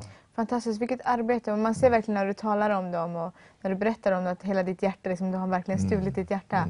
Eh, de, dessa barn och dessa människor. Och hur man ser verkligen, det är också en tid, eller hur, man måste lägga ner. Det är inte bara så här poff och så startar man en, en, en dövskola eller en bibelskola och så vidare. Utan det måste lägga ner mycket på det här. Det, det går ju hand i hand. Va? Jesu egen bror i Bibeln, Jakob, vet du, han skrev ju att det som en ren gudstjänst inför Gud, det är att ta sig an fader och moderlösa barn, änkor i deras bedrövelse. Evangeliet gäller hela människan. Och skulle det bara vara så, som jag sa tidigare, att vi bara predikar evangeliet om frälsning och vi inte tänker på... Du vet när Jesus mötte lärjungarna den där morgonen när de hade gått tillbaka för att fiska och de var sorgsna och bedrövade. Då kom Jesus vid den galileiska sjön och så sa han, mina barn, har ni något att äta? Vi har jobbat hela natten, men vi har ingenting fått. Va? Och så kom Jesus med ett under och hjälpte dem så att de kunde dra upp fisk. Va? Jesus bryr sig om hela människan. Och det är evangelium. Vi predikar om Jesus, det är liksom det är det som är grunden för ett människa, människoliv. Att också få tag på de eviga värdena. Men också här och nu.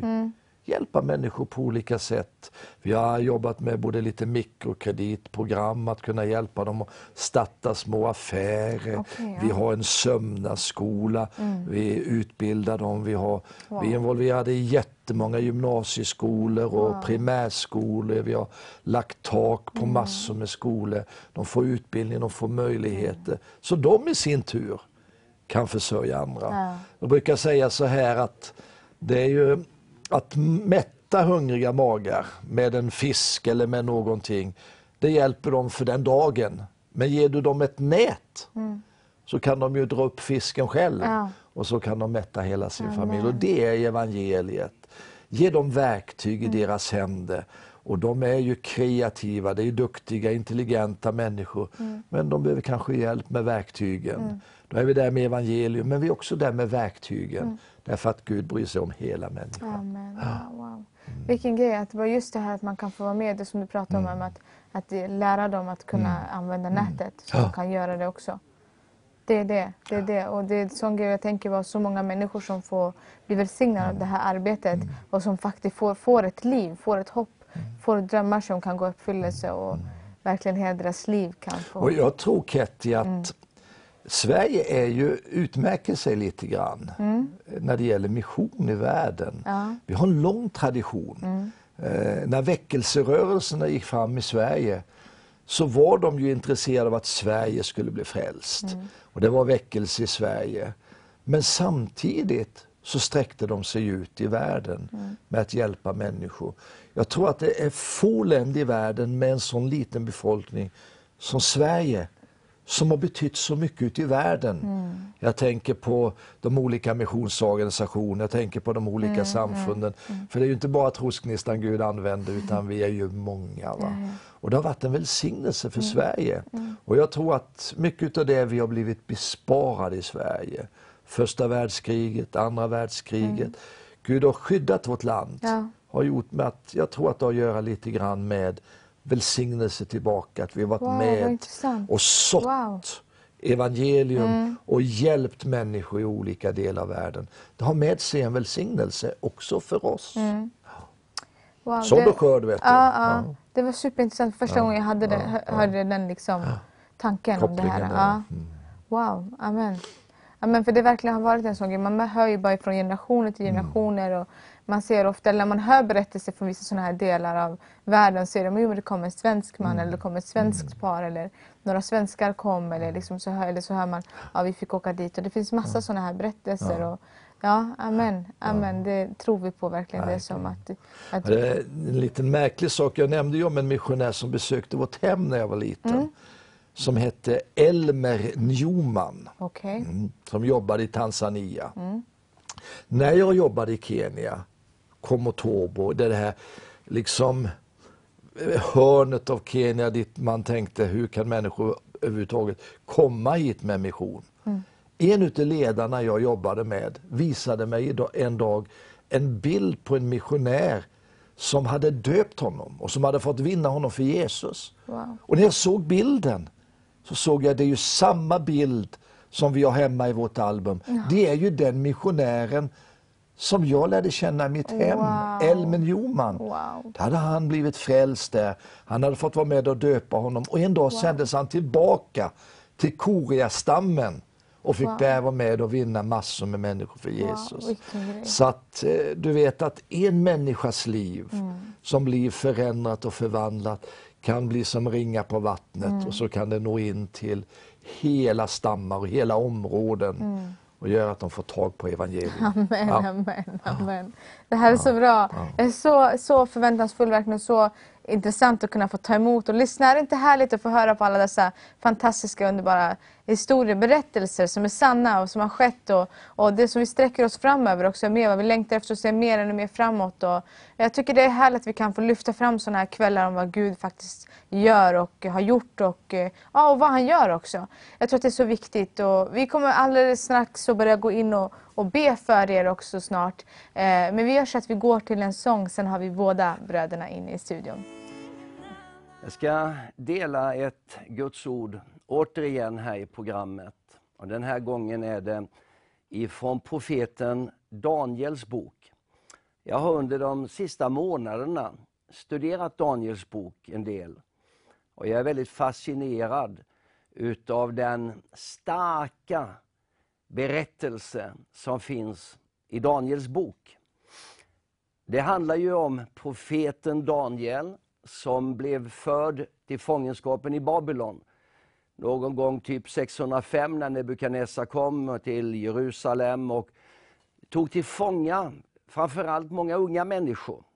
Daniel var en utav dem. Shadrach, Mesak, Abinego var några andra. Och Hesekiel var ytterligare en utav dem. Eh, Daniel han uttyder syner och drömmar. Och man kan ju säga så här, han kommer nu som en judisk fånge till Babylon. Och ganska snart blir han uttagen som en rådgivare till Nebukadnessar. Man kan också säga att han gör en kometkarriär i det främmande riket, trots att han på ett sätt har väldigt många utav oddsen emot sig. Det jag har varit lite fascinerad av när jag studerat Daniels bok, det är den starka beskrivning som finns i Daniels bok, där Jesus trädde fram i berättelserna vid olika tillfällen. Till exempel när Nebukadnessar har denna drömmen som skakar honom så oerhört av den där väldiga bildstoden.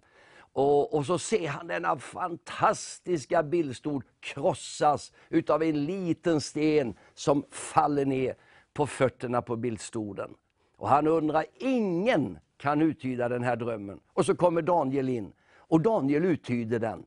Och Nebukadnessar blir så imponerad för att det är inte så att Nebukadnessar berättar drömmen, utan nu kräver han att den som uttyder den ska själv tala om vad Nebukadnessar har drömt för någonting. Det är ju omöjligt, det är ingen som kan veta vad han har drömt. Men Gud uppenbarar detta för Daniel och Nebukadnessar blir så imponerad så han sätter honom som chef över alla rådgivare. Där kommer Jesus in i denna berättelse. Det här är ju världsvälden som han beskriver i den här bildstoden. Det är det babyloniska riket, det är det mediopersiska riket, det är det grekiska riket och så det romarriket.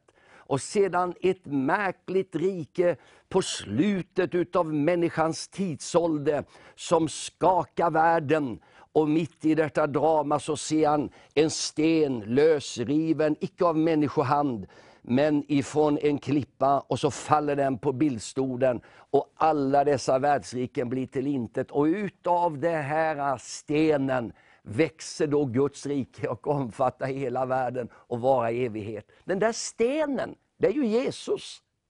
Alltså går vi vidare i Daniels bok och så har vi berättelsen om den brinnande ugnen där Shadrach, Mesak och Abednego kastas i den brinnande ugnen. Och de skulle ju förkolnat på några sekunder. Men inget händer med dem. Det enda som brinner, det är repen som de har varit bundna utav. Men när Nebukadnessar tittar in så ser han, jag ser en fjärde man och han liknar en gudason. Där är Jesus med dem i den brinnande ugnen och räddar dem. Det tredje tillfället, det är ju när Daniel har själv den här drömmen om vilddjuren som stiger upp ur havet. Återigen, fyra vilddjur. Återigen en beskrivning av det babyloniska, mediopersiska, grekiska och romarriket. Och sedan det där sista djuret som inte han kan ha något namn på, som bara såg förskräckligt ut med tio horn. och Det var svek och det var fruktansvärda saker. Och den har med den absoluta sista tidsåldern att göra. Med ett världsrike som ska bli ett av de mest förskräckliga riken som denna världen har sett. Men mitt när han beskriver detta, så ser han Människosonen komma på himmelens skya.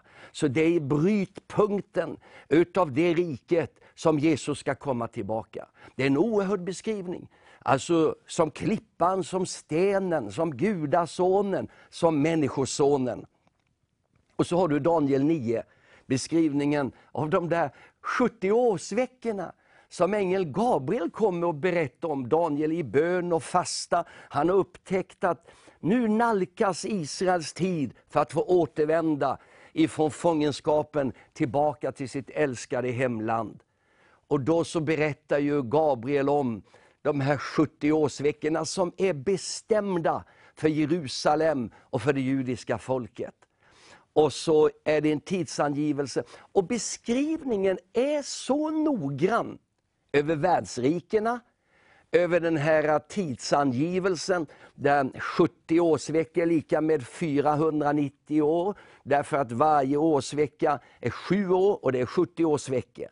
Och efter 483, efter 69 årsveckor, Det är då man kommer fram till Jesu tid. Det läggs en linjal, en linjal på tidsplanen ifrån det att det här ordet utgick ifrån en konung att Jerusalem skulle byggas upp på nytt igen. Så skulle det gå 69 års vecka, eller 483 år. Och då står det så här. Och, och då om man lägger en tidslinjal från det att Atasasta gav detta påbud, så kommer man rätt in i Jesu tid. Ja, det är fantastiskt. Och vad står det? Då ska den smorde träda fram, står det. Den smorde, på grekiska det är Kristus, men ens moder på hebreiska är Messias. Och därför så står det väldigt tydligt, då ska Messias träda fram. Och sen står det också, och därefter skall Messias utblottad förgöras. Precis som det beskrivs om hans död på Golgata kors. Så, så det är en fantastisk uppenbarelse av världshistorien. Och den är så exakt att en del säger, nej, nej, det kan inte stämma att Daniel har skrivit detta lång tid i förväg. Det måste varit någon som har skrivit efter de här världsrikena, eller kanske alldeles vid romerska eller grekiska. Så är det med den profetiska anden. Gud känner historien i förväg. Men det som jag några minuter ändå vill stanna inför i den här eh, kommentaren till Daniels bok, det är det som skrivs i femte kapitlet. Det är en berättelse som är oerhört dramatisk. Och Jag minns även när jag läste den här berättelsen som en tonåring, hur den fascinerade mig om Belsassas festmåltid eller gästabud. Så här står det. Kung Belsassa ordnade en stor festmåltid för sina tusen stormän och drack vin med dem. När Belsassar var påverkad av vinet befallde han att man skulle bära in det kärl av guld och silver som hans far Nebukadnessa hade tagit ur templet i Jerusalem. Ur dem skulle sedan kungen och hans stormän, hans gemål och bihustru dricka. Då bar man fram guldkärlen som hade tagits ur Guds tempel i Jerusalem. Och kungen och hans stormän, hans gemål och bihustru drack vin ur dem. Men medan de drack och prisade sina gudar av guld och silver och koppar, järn, trä och sten. I samma stund visade sig fingrar som av en människohand som skrev på den vitkalkade väggen mitt emot den stora ljusstaken i kungens palats. Och kungen såg handen som skrev. Då blev kungen blek och fylldes av oroliga tankar så att han blev alldeles knäsvag och benen vek sig. Vi kan stanna där. Detta är en verkligt spännande och dramatisk berättelse. Den grekiska historikern Herodotus han säger att detta inträffar den 11 oktober 539 före vår tideräkning.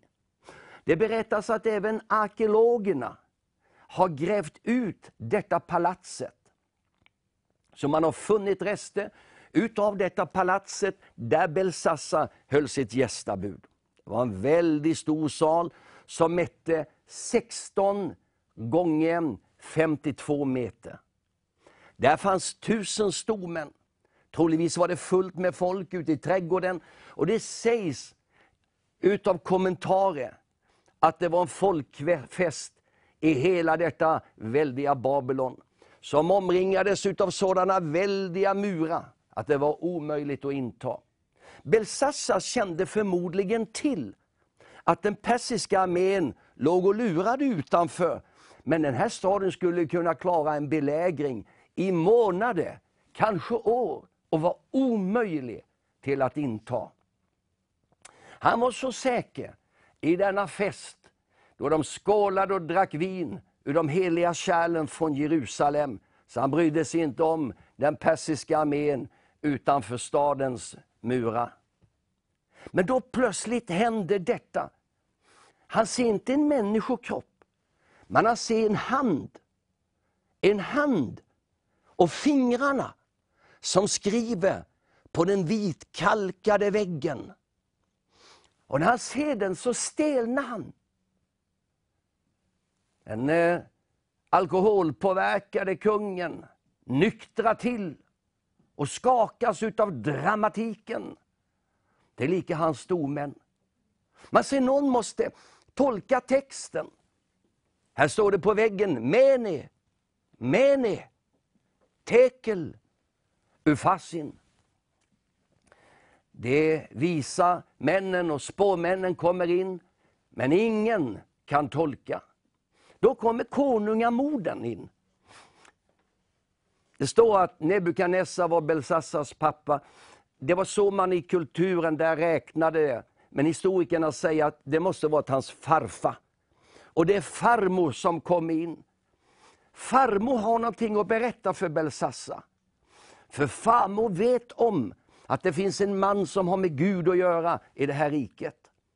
Han kom så som 17-18-åring, en ung judisk fånge. Vid det här tillfället måste han vara i 70-75 års åldern. Han har ju varit rådgivare under hela Nebukadnessars rike. Han var en av antikens mäktigaste monarker och regerade i 45 år. Daniel måste vara någonstans runt 70-75. Och farmor säger till Belsassa, hämta Daniel, juden från Jerusalem. Han visste och ger råd till Nebukadnessar. Och Daniel kommer in och Belsassa säger, du ska få en gyllene kedja, du ska få en purpurmantel.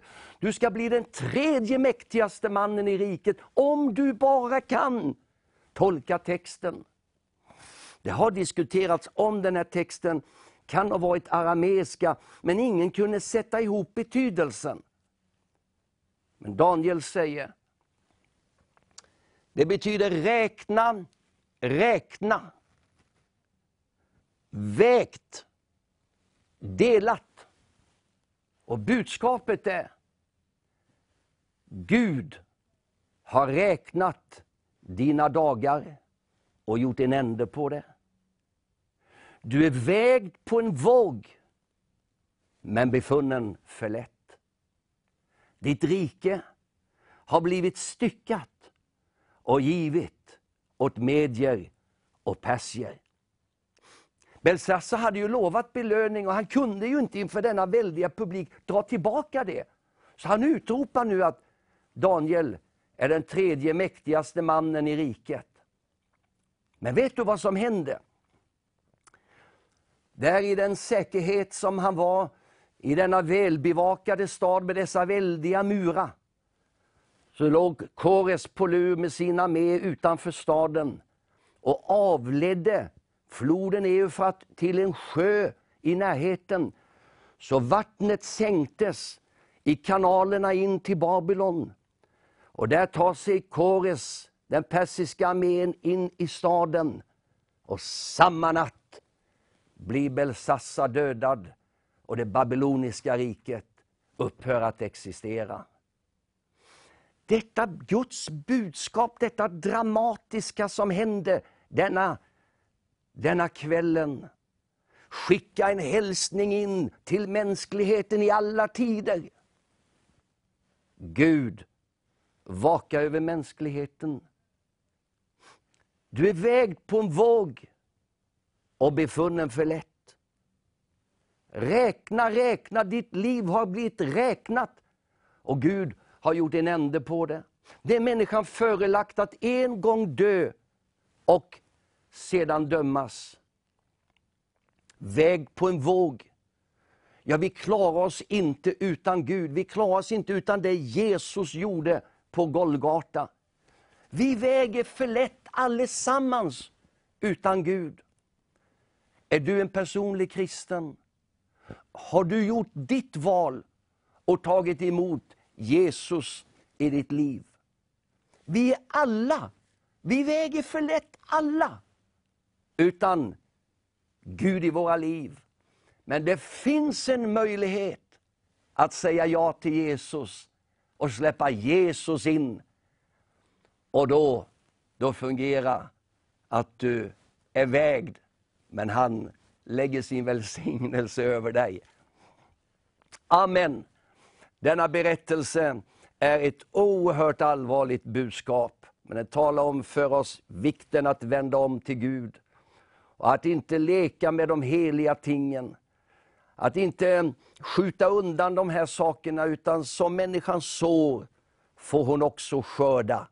Men det finns nåd, och än är nådens dag. Gud välsigna dig. Jag skulle bli så glad om du, och kanske några till, tar emot Jesus som sin frälsare här ikväll. Ska vi be en bön tillsammans? Så att Gud får skriva över ditt liv benådad. Och inte att du är vägd på en våg och befunnen för lätt. Att han får skriva och du får ta emot nådabrevet som han har författat med sitt eget blod när han dog på Golgata kors. Säg Jesus, jag tar emot dig ikväll och miraklet hände. Låt oss be tillsammans. Himmelske Fader, jag tackar dig Jesus att just nu så är din famn så som alltid vidöppen för den som vill komma till dig. Tack att du tar emot oss när vi bara vänder oss till dig, söker dig och viskar en enkel bön. Låt oss nu bedja tillsammans. Himmelske Fader, jag kommer till dig. Jag har syndat emot himmelen och emot dig. Jag har varit avfällig och gått mina egna vägar. Och jag har skördat konsekvenserna. Men Jesus, ikväll så förstår jag att det är mitt tillfälle. Och jag ber dig, förlåt mig. Förlåt mig alla mina synder. Tack att du hör min bön. Och du frälsar mig. Och jag bekänner nu att Jesus Kristus är min frälsare och Herre. Amen! Grattis! Och skäms inte för detta. Därför att det här är det bästa valet som du har gjort. Du ser ett telefonnummer eller någon adress här, eh, som du kan skicka in till TV Vision Sverige. Tala om att du har tagit emot Jesus ikväll, så kommer vi sedan att hjälpa dig att finna en församling där du kan få leva ditt kristna liv. Amen. Gud välsigna dig. Vilka spännande berättelser. Vilken profetisk kraft i Daniels bok. Jag gör det kort, så jag avslutar här nu. Men vi lyssnar till en sång innan vi fortsätter vårt program. Amen. Amen. Vilken härlig lovsång och vilken härlig kväll vi har ikväll. Eh, och jag sitter här just nu med iPaden och eh, kollar igenom lite grann av era kommentarer och eh, Ja, och vi liksom ska gå in alldeles strax för, i bön för er och vi ska stå tillsammans här med er. Så ni kan börja skicka in era böner redan nu så kommer vi att ta upp dem alldeles strax i bönen.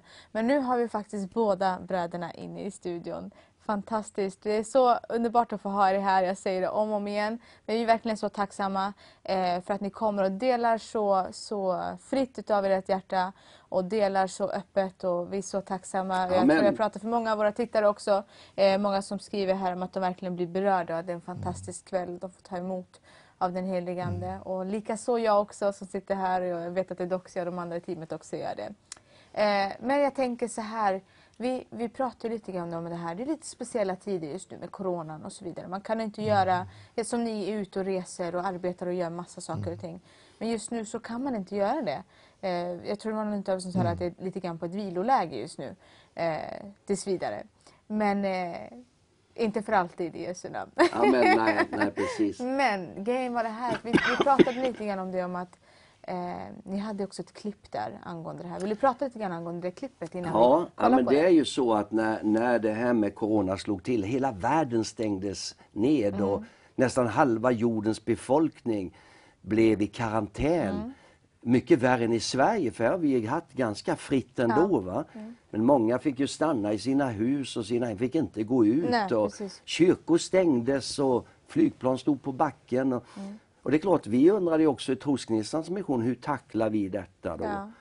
Men, eh, men Gud hjälpte oss och gav oss idéer. Alltså. Och vi lyckades samla in pengar. Och eh, jag tror säkert David att till det här att hjälpa de svältande under coronatid att vi har kanske samlat in en och en halv miljon kronor ungefär. Och skickat ut med matpaket och, och du vet, i och med, jag tror många hjälporganisationer hade svårt därför att de fick ju också inte gå ut och ordna liksom stora tillställningar där de delar ut mat utan länderna var ju nere. Du måste operera i små celler. Men vi är ju en församlingsrörelse ute i världen. Vi har ungefär 4000 systerförsamlingar i Afrika, Indien. Wow. Så väldigt många av de här små församlingarna blev en liten hjälpstation. Och pastorn fick, han kunde gå och besöka sina medlemmar, medlemmar kunde komma till honom och så delades mat ut. Och jag minns en morgon, det slog mig så oerhört starkt. Jag grät när jag bad. Och jag bad den här bönen Fader vår. Och så bad jag ut den här, giv oss idag vårt dagliga bröd.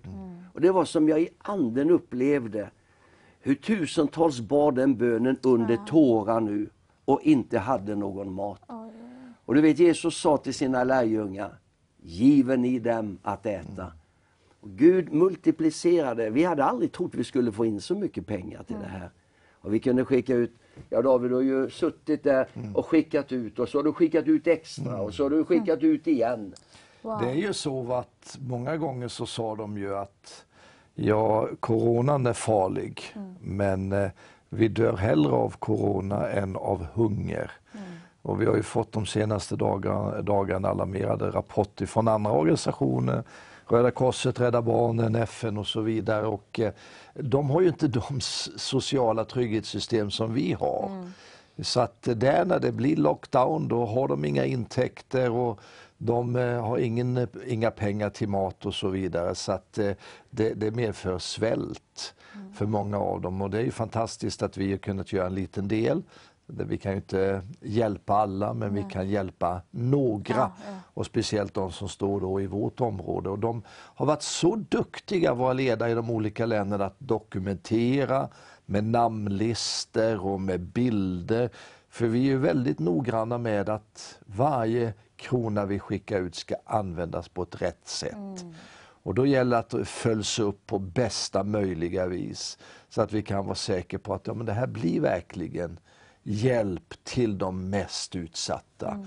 Och det känner vi en trygghet i, att de pengar vi skickar ut, de har använts mycket väl för att hjälpa de mest utsatta. Fantastiskt. Och det här som ni gjorde nu under den här, det var nu under den här coronatiden. Ja, vi har ju gjort Wow. varje månad men det här eh, lilla filmsnutten som Mm. du ska visa här.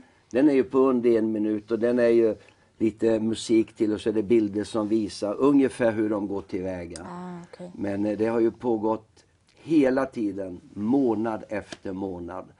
Därför att det har varit ett sånt nödrop alltså. Du vet som i Indien till exempel. Där var det bara ett exempel då va. Det var lockdown. Han kunde inte få sälja sina varor ute på stan, den här fattige Indien. Han bestämmer sig för då att ja men då måste jag gå hem. För jag kan ju inte vara här i stan, jag har inget hem här. Här är jag bara för att jobba. Men nu får jag inte jobba, det är inga kunder, inga kommer. Men inga bussar går hem heller. Så han går hem och så dör han ut efter vägen utav hunger. Och det är så många sådana här berättelser. Och där har vi då fått komma in och ha matutdelning på Wow. plats efter Wow. plats och räddat livet på väldigt många. Och det är vi så glada för, men vi skulle aldrig kunna gjort det utan detta nätverk Mm. av kyrkor som vi har, som har hjälpt oss där till. Wow. Amen. Wow, amen. Vet du vad, nu är jag jättenyfiken och kollar på Ja, det här klippet. nu ska vi se kollar det här på klippet, det. ja, Vi ser på det klippet så vi. kommer vi tillbaka och pratar mer om det. Mm, wow. Men många delar i Afrika såg jag där. Ja, det är Filippinerna, Mm. det är Indien, det är Nepal, det är Sri Lanka, det är Ukraina, det är Etiopien, det är Tanzania, det är Kenya, det är Uganda, det är Burundi, det är Rwanda och det är Kongo. Ja. Amen. Amen. Fantastiskt, vilket arbete! Ja. Att få kunna sträcka sig ut och, och kunna få hjälpa så många sånt behov. Kan vi säga så här Ketty, att Mm. naturligtvis vill vi ju att folk ska stötta nu Vision Sverige. Ja. Och, och, och det Swiss-numret finns och vi ber att ni ska få in pengar. Men skulle någon som ser på detta känna att de ville stödja Trosgnistan. Absolut. Så om de bara googlar på vårt namn så kommer de in på vår hemsida. Mm. Amen. Och där finner de ska göra. Swiss-nummer och, och bankgiro. Och det är utav en oerhörd betydelse att kunna få. Vi skulle aldrig kunna gjort det utan den uträckta hand som våra förebedjare och givare är med om. Men vi vill naturligtvis att ni ska välsigna Vision Sverige. Vi vet att de behöver det. Men är ditt hjärta rört och du känner du vill också vara med för att kunna göra en insats ibland dessa fattiga människor så får du googla på Trosgnistan och så får du ta kontakt med oss. Amen, amen. Superbra, jättehärligt. Men jag tänker så här hörni, att det är många som redan börjat skriva in sina böneämnen. Ja, Och jag tänker att kvällen går ju snart emot Mm. sitt slut. Eh, vi har ju haft en fantastisk kväll här. Amen. Massa underbara, härliga eh, berättelser där ni berättar om vad Jesus har gjort och vad Jesus gör. Eh, och det är så mycket, jag, vill, jag hade egentligen så mycket mer frågor jag vill fråga er också. Eh, men det får bli en annan gång, ja så precis. får vi säga. Ja. Ja. Men, eh, men jag tänker på just det här med alla dessa böneämnen just nu också. Som kommer in här. Bara, en fråga bara så innan nu. Är det någonting ni upplever för någon som kollar just nu på programmet? Som ni bara upplever ni vill säga till någon? Men jag, jag kände lite grann tidigare när jag talade att eh, det finns kanske många som upplever den här smärtan och sorgen. Som har upplevt en besvikelse i livet på något sätt. Du har gått igenom, jag, vi hade ett program för ett tag sedan och en 89-årig kvinna skrev till mig att hon en gång i livet hade tagit emot Jesus. Men så hade livets omständigheter gjort att hon hade lämnat Gud. Och hon anklagade sig själv nu, 89 år gammal, för att mycket av det hon hade mött i livet var liksom Guds straff för att hon lämnade Gud. Hon skrev till mig och vi har haft en, ko- en konversation nu under ett antal dagar. Jag sa att Gud straffar dig inte. Gud är en kärleksfull Gud. Han står med en öppen famn, han tar emot dig. Och jag har en känsla av att det finns någon som lyssnar just nu, som är i den situationen att en gång så hade du den här relationen till Gud och du upplevde en kontakt med frälsaren. Men livet har liksom hunnit i fatt och du har upplevt besvikelse i livet och du tycker att Gud är så långt borta ifrån dig. Var finns Jesus nu? Var finns han när jag går igenom sorg, när jag går igenom smärta? Varför ska jag behöva gå igenom det här? Och då har jag en hälsning till dig just nu. Han är närmare dig än vad du tror. Han finns vid din sida. Han sträcker ut sin hand emot dig. Och vill du fatta tag i Jesu hand så ska du se att han bär dig igenom livets svåraste stund. Vi brukar säga så här att han som är med i starten, han hoppar inte av i farten. Han är med hela resan. Amen. Och du får ingenting med dig dit du går. Du får bara med dig det du har gjort för Jesus. Det är det enda som är viktigt. Men det håller. En liten bön. Jesus, förlåt mig. Kom in i mitt hjärta. Kom in i mitt liv. Ge mig ljus igen. Låt mörkret i mitt inre skingras. Jag har en hälsning till dig ikväll. Låt besvikelserna lämnas vid sidan och låt Mästaren komma in i ditt hjärtats rum och upplysa och ge dig glädje. Glädje för livet och glädje för evigheten. Och vi ska få en gång mötas i den värld där det inte finns någon sjukdom, där det inte finns någon nöd. Välkommen på resan tillsammans med oss till paradisets värld. Amen. Amen. Fantastiskt. Tack Jesus. Tack Jesus. Då går vi in direkt i bön här. Då är det någon som heter eh, Jannes Hansen, kan inte riktigt uttala det. Eh, men det står så här, be på norska om ni kan Ja, be. vi har med från Norge Ja. också. Vad härligt. Hansen, Ja. eh, säger han vad det var för någonting vi skulle be för? Nej, det står inte det. Då ska vi be för, för Hansen. Jag tror att du är med oss fortfarande Hansen. Mm. Så vi, vi ska be för dig. Herren vet vad det är. Vi tar med ett bönämne till.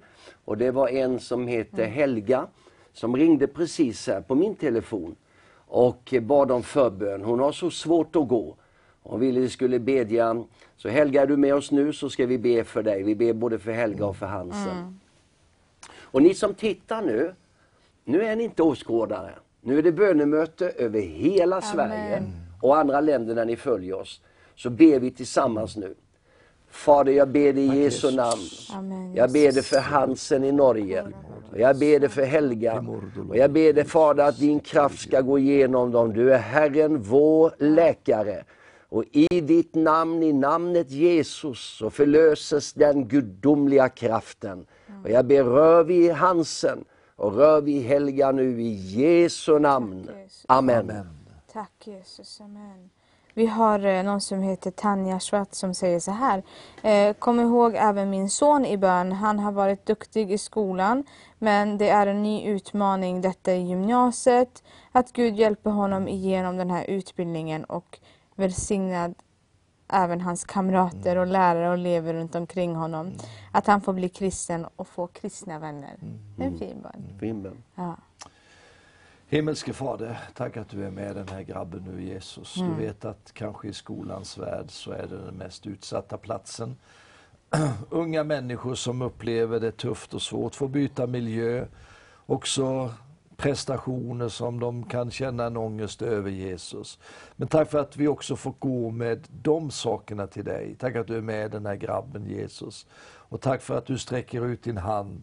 Du hjälper honom i skolans värld, bland kamrater och vänner, men också att kunna prestera det som du har gett honom möjlighet att göra Jesus. Jesus. Låt det han gör lyckas väl. Jag ber det så i Fadern, i Sonen och den helige Andes namn. Amen.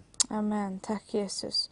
Vi har någon också här som eh, också säger ett vittnesbörd att hon, var, eh, hon blev fri. Eh, Hon var paralyserad av skräck för covid-19 i våras. Bad om förbön, förbön här och ni bad. Några kvällar senare upprepades detta men efter cirka 14 dagar upptäckte jag att jag var fri. Jag kunde läsa, promenera, leva livet som vanligt utan denna skräck. Tack Jesus. Amen. Det tackar vi Jesus för. Eh, tack att ni skriver in också era tacksägelseämnen så att vi vet och bönesvar. Ja, det är viktigt för oss att veta. Eh, Håkan Borg säger så här, närmar sig eh, hörselimplantat. Jesus har sagt, att jag ska syssla med sången. Bed så att jag får nya hörseltrådar. Amen. Men Jag vill bara säga det också. Jag tyckte det var så härligt det Ketty läste upp här om dig som hade blivit fri från den här fruktan. Det är ju så att vi, vi uppmanar ju också till de här sociala distanserna och att man följer alla de här uppmaningarna som vi hör varenda dag. Tvätta händerna och om du hostar, hosta i, i eh, Armböcket. Arm, ja. Och eh, all, all den här försiktigheten. Men, men man ska inte leva med fruktan. Utan man lägger sitt liv i Guds hand. Och den som sitter under den högstes beskärm, jag tror väl ingen psalm har citerats kanske så mycket Sant, ja. som den psalmen nu. Att du behöver inte frukta. Jag ska resa till Tanzania om en tio dagar. Och, och, nej, jag, jag lever inte i fruktan, men jag följer rekommendationerna om försiktighet. Så, så vi välsignar dig och ni andra som tittar här på detta. Men så ska vi be för det där bönämnet också. Ja. Säg det en gång En till. gång till ska vi se här. Då var det så här. Eh, Håkan Borg säger närmar sig ett hörselimplantat. Ja. Jesus har sagt att han ska syssla med sången så bed att han får nya hörseltrådar. Sen tänker jag att direkt efter det så kan du gå in och be för eh, Stefan Forsström som säger be för min son Tim och min dotter Tiffany, Gud vet. Ja. Mm. Fint. Fader, jag ber dig för vår vän här som har problem med hörseln. Fader, jag ber dig Jesus, om du vet hans dröm och önskan är att kunna få arbeta inom sången och musiken och han behöver detta. Jag ber dig att du rör vid honom och om det behövs ett skapande ingripande så ber jag låt det ske nu. I Jesu Kristi namn. I Jesu Kristi namn så får jag bara tillsäga alla dessa organ förknippade med hörseln. Att ta emot den läkande kraften nu. I Jesu namn ske så. Amen. Amen. Amen. Och så ber jag för dig som har nämnt om din son och din dotter. Ja. Det är så viktigt att man lägger sina barn i Herrens händer. Mm. Tack Jesus att du finns där Tack, i den bedjande fars sida. Som ber för sin dotter och ber för sin son. Mm. Tack att du är där just nu Jesus. Och jag ber också för alla andra som just nu har sina barn på sina hjärtan. Alla de som lyssnar här som har en kamp för sina döttrar, för sina söner, Mm. sina barnbarn må hända. Tack Jesus att du är familjens vän. Och du sa, låt en barnen komma till mig, förmenen dem det icke, till dem hör Guds rike till. Mm. Kom nu till med välsignelse, glädje och nåd över just de här barnen. Mm. Tack, I Jesu namn. Amen. Amen. Amen, tack Jesus. Vi har eh, Gun Stravaki som skrev också angående barnen i Kenya där, med klippet som såg att hon ber för barnen Ja, jättefint. på ett hjärta där. Eh, eh, och så folk som också ber för er också står det här i Amen. ert arbete. Och, Tack så mycket alla som ber för oss.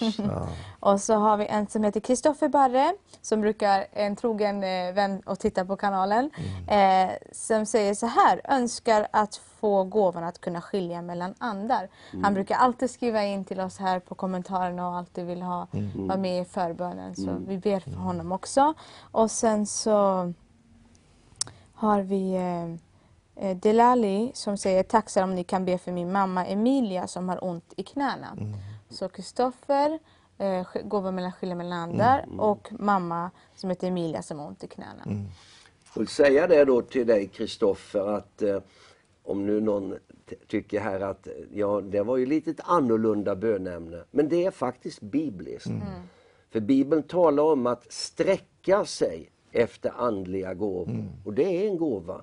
Och det är viktigt med den gåvan.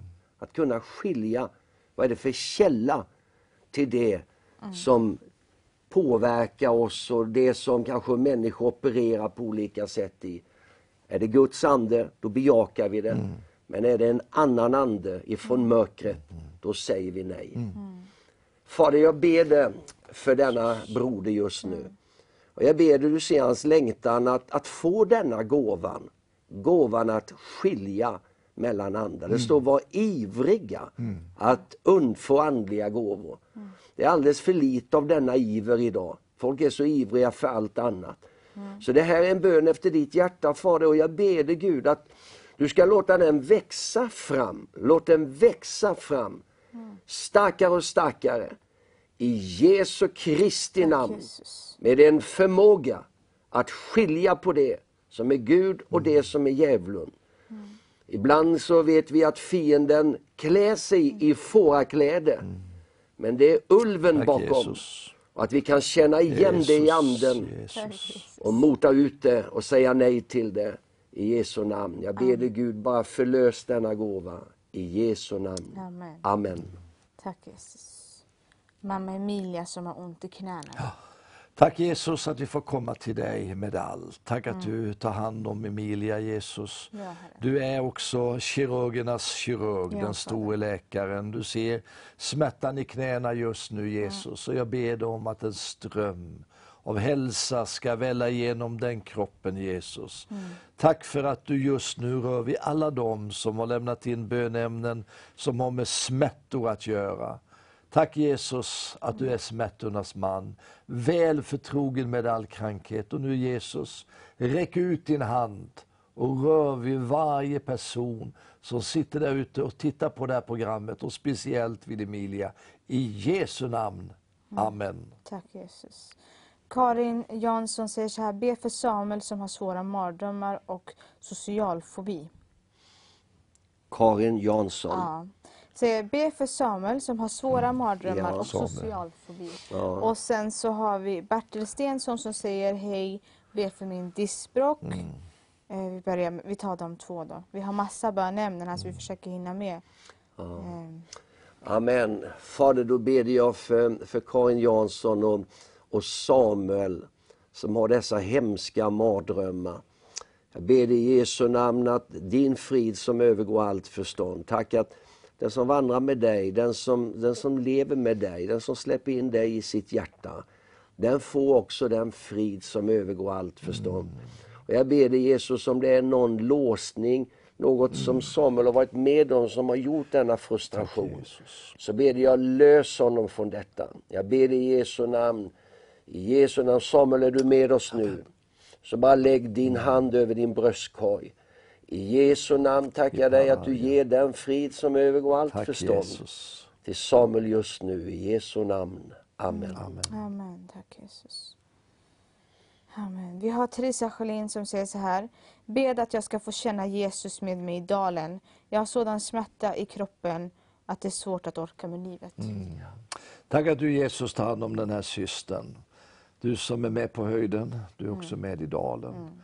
Du ser också den här systern med den smärta hon har i sin kropp. Och tack för att du är de sjukas vän. Tack för att vi får komma till dig med både litet och stort. Och du vet när vi lider Jesus. Tack för att du är också vår hälsa för ande, kropp och själ. Rör vi denna syster i Amen, Jesu Jesus. namn. Tack Herre Jesus. Amen.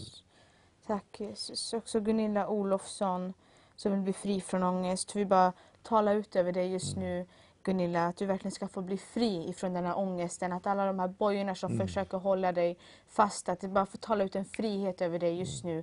I Jesu Kristi Nazarens namn. Vi bara också förlöser ut just nu den här smörjelsen som bryter oket ifrån dina axlar. Som bryter oket ifrån ditt sinne. Som bryter oket ifrån det som vill binda dig också inuti dina tankar, ditt känsloliv. I Jesu Kristi Nazarens namn. Amen. Vi ber också för eh, en kvinna som eh, har ha- var med, en tågvärdinna som ligger på Linköpings sjukhus med blödande mjälte, kom in akut under natten, eh, be för fullständig helande. Fader, jag ber dig för denna tågvärdinna i Jesu namn. Tack att du rör vid hennes mjälte. Tack Jesus att du ska låta det gå bra nu med operation eller behandling. Jag ber dig i Jesu namn om en fullständig läkedom. I Jesu Kristi namn, Ja, låt det Jesus. ske. Ja. Amen. Tack kära Jesus. Eh, Britta Hedström säger så här, fortsätt att be för en man, eh, obotlig cancer, Gud förmår. Ja, Amen. det. Vill du be för dig? Obotlig cancer. Vi har många sådana. Människor som har drabbats av besked om cancer. Tack Jesus att du är med den här mannen som har fått beskedet om att det är en obotlig cancer. Vi vet att läkarna gör sitt allra bästa. Vi tackar dig Jesus för alla de behandlingar som finns. Men många gånger så står de där maktlösa. Och nu ser du den här mannen Jesus. Du ser. Britta som har lämnat in det här bönämnet, som bär den här mannen inför dig. Ja, Jesus. Tack Jesus. Och jag vill innefatta alla de som har hört av sig ikväll, som har drabbats av ett besked om cancer i sin kropp eller som har kanske upplevt cellgift eller strålning eller behandlas just nu. I Jesu Kristi namn. Kom med din läkedom. Låt den medicin de har fått vara dem till hjälp, men gör långt utöver vad medicinen kan göra. Gör ett under med den som just nu Jesus sträcker sig mot dig, också i den svåra stunden. Låt oss få eh, hälsningar om att cancersjuka har blivit friska. Amen. Tack, Jesus. Vi vill se mer av det. Tack, Tack att du är med oss ikväll och att du just nu rör vid många som är med i förbönen ikväll. Mm, tack Amen. Jesus. Amen. En som heter Melinda Skog säger så här. Eh, Jesus låt killen som mobbar mig få vänner, eh, löftena och hälsa. Amen. Amen. Fader, vi ber dig för den här tjejen som känner sig mobbad, Jesus. Jag ber dig, Herre, att du ska förändra den situationen. Och vi ber dig att den här grabben som gör den här mobbningen, du ska röra vid honom och låta honom förstå att han kan inte fortsätta med detta. Jag tackar dig för ett beskydd runt den här tjejen som känner sig mobbad. I Jesu namn. Amen. Amen. Men kanske också att du ska säga det till honom. Prata, kanske du ska ta med dig en person. Så ni är två personer som kan prata med den här grabben. Att han förstår att det han håller på med, det är någonting man inte får hålla på med. Att han ska sluta mobba. Ta med dig en person, prata med honom, Amen. så ska det ta slut nu. I Tack, Jesu namn. Jesu namn. Elvis, Elvis Strid säger så här. Bed för min son Christian att han kommer tillbaka till tro på Jesus. Han blev frälst och döpt när han var 12 år. Är nu 37 år men vill inte prata om Jesus. Är sambo med en tjej som inte tror på Gud. Eh, och hon vill inte att jag vittnar när jag är hos dem. Ja. Jaha, för nu, nu tog jag det precis så innan. Men, men sammanfatta det. Ja. Okej, det- hennes son var frälst, Ja. Mm. 12 års ålder, eh, är nu 37 år, Ja. Mm. gått ifrån Gud, har ingenting med Jesus att göra, Nej. Mm, bor nu sambo med en kvinna som inte är troende och de, eh, hon får inte komma och vittna den här mamman då som jag förstår. Och då vill mamman att vi ska be för ber den här han få grabben. bli frälst och komma tillbaka till Jesus då. Mm. Fader i Jesu namn, det är en bön efter ditt hjärta. Ja. Så vi ber dig för den här grabben som, som var frälst i sin eh, ungdom, Jesus. Låt han få komma tillbaka till dig. Låt det här bli så uppenbart och klart för honom att han måste få tillbaka den barnatron. Han måste leva ut den, att inte han är rädd för det. Bäva för det. Jag ber dig i Jesu namn och att relationen med mamman upprättas. Vi ber det för hans själ i Jesu namn. Amen. Amen. Amen. Amen. Eh, någon som heter Gunnel Johansson säger, min trossyster som behöver förbön eh, för svår PTSD efter hemska upplevelse från tiden med familjen bodde med barnens far. Vi ber för dig som har gått igenom svår upplevelse eller din väninna. Jesus finns där också. Det är så många vi möter som har de här upplevelserna om besvikelse. Eh, kanske det är flera stycken utav er som är med nu och tittar på det här, som är den situationen. Jag bär er inför nådens tron. Tack Jesus att du finns där just nu. Tack för den här personen som bär en väninna inför tronen Jesus. Du ser besvikelserna, du ser svårigheterna i livet. Och du finns där också när allting ser ut som det går under. Tack Jesus för att vi får räkna med dig i livets svåraste stund. Gör ett mirakel Jesus också i det här livet och förändra det som är svårt, som är tungt, det som är besvärligt. Låt mörker få ge vika och ljuset komma in. I Fadern, i Sonen och den helige Andes namn. Amen. Ta emot Guds gåva. Amen. I Jesu namn. Amen. Ramon han också säger så här, be för Gloria som har fått cancer också. Jag ska bedja för Gloria. Ketty, kan vi göra så när vi har bett för Gloria? Att vi, att vi kommer in med någon sång, bara en eller en och en halv minut och så fortsätter vi att be. Så ber vi för Gloria som har fått cancer. Fader, i Jesu Kristi namn så tackar jag dig att du rör vid den här Gloria. Tack att cancern, den är besegrad på Golgata kors. I dina sår är vi helade. Jesus, rör vid Gloria. Låt det ske ett Tack, mirakel nu, Jesus. vi ber det. I Jesu namn. Ja, Fader. Amen. Amen. Amen. Amen. Då gör vi så att vi går till bara en halv minut och en minuts eh, lovsång, sen är vi tillbaka. Amen. Gud är stor och han gör stora under stor och det gör han här ikväll i studion. Och vi fortsätter att be för era böneämnen här nu. Ni som skickar in dem. Och vi vill bara eh, säga det som du sa till mig här Ja, jag, jag skulle vilja säga så här nu när vi ber. Va? Du vet den blodsjuka kvinnan, hon sa så här. Om jag bara får röra vid honom så blir jag frisk. Alltså hon talar till sig själv. Jag skulle vilja att du talar tro till dig själv. Det finns massor med bönämnen, så nu hinner vi inte riktigt läsa upp varenda bönämne. Men det är cancersjuka, det är kronisk värk i kroppen, det är bönebarn, det är ångest, det är smärta, det är artros. Nu ber vi för alla dessa. Jag skulle vilja att du, när du nu hör att vi ber för detta, så talar du tro till dig själv och säger att i Jesu namn tar jag emot kraften nu. I Jesu namn tar jag emot den helande kraften nu. Amen. Så nu, nu lägger jag händerna Amen. tillsammans med Ketty här. Kimano, Fader, Siki. i Jesu namn. Nu ber jag för den här plattan, alla de bönämnen som finns här. Jag ber för de cancersjuka. Jag ber för dem med kronisk värk. Jag ber för dem med astmatiska problem. Jag ber för dem som har magsår, som har blödande magsår. Jag ber det för dem som har bönebarn. Jag ber i Jesu namn för dem som har skräck, fruktan och ängslan. Jag ber dig i Jesu Kristi namn att detta ska lägga sig. Vi binder mörkrets makt i Jesu namn. Vi befaller cancer att ge vika. Vi talar liv in i sjuka kroppar i Jesu namn. Vi talar Guds zoe, Guds liv in i sjuka kroppar. I Jesu namn. Jag bara vill säga till dig, ta emot smörjelsen, ta emot hälsa i Jesu namn och gör som den blodsjuka kvinnan. Amen. Tala tro till dig själv nu och säg i Jesu namn, ikväll har det hänt.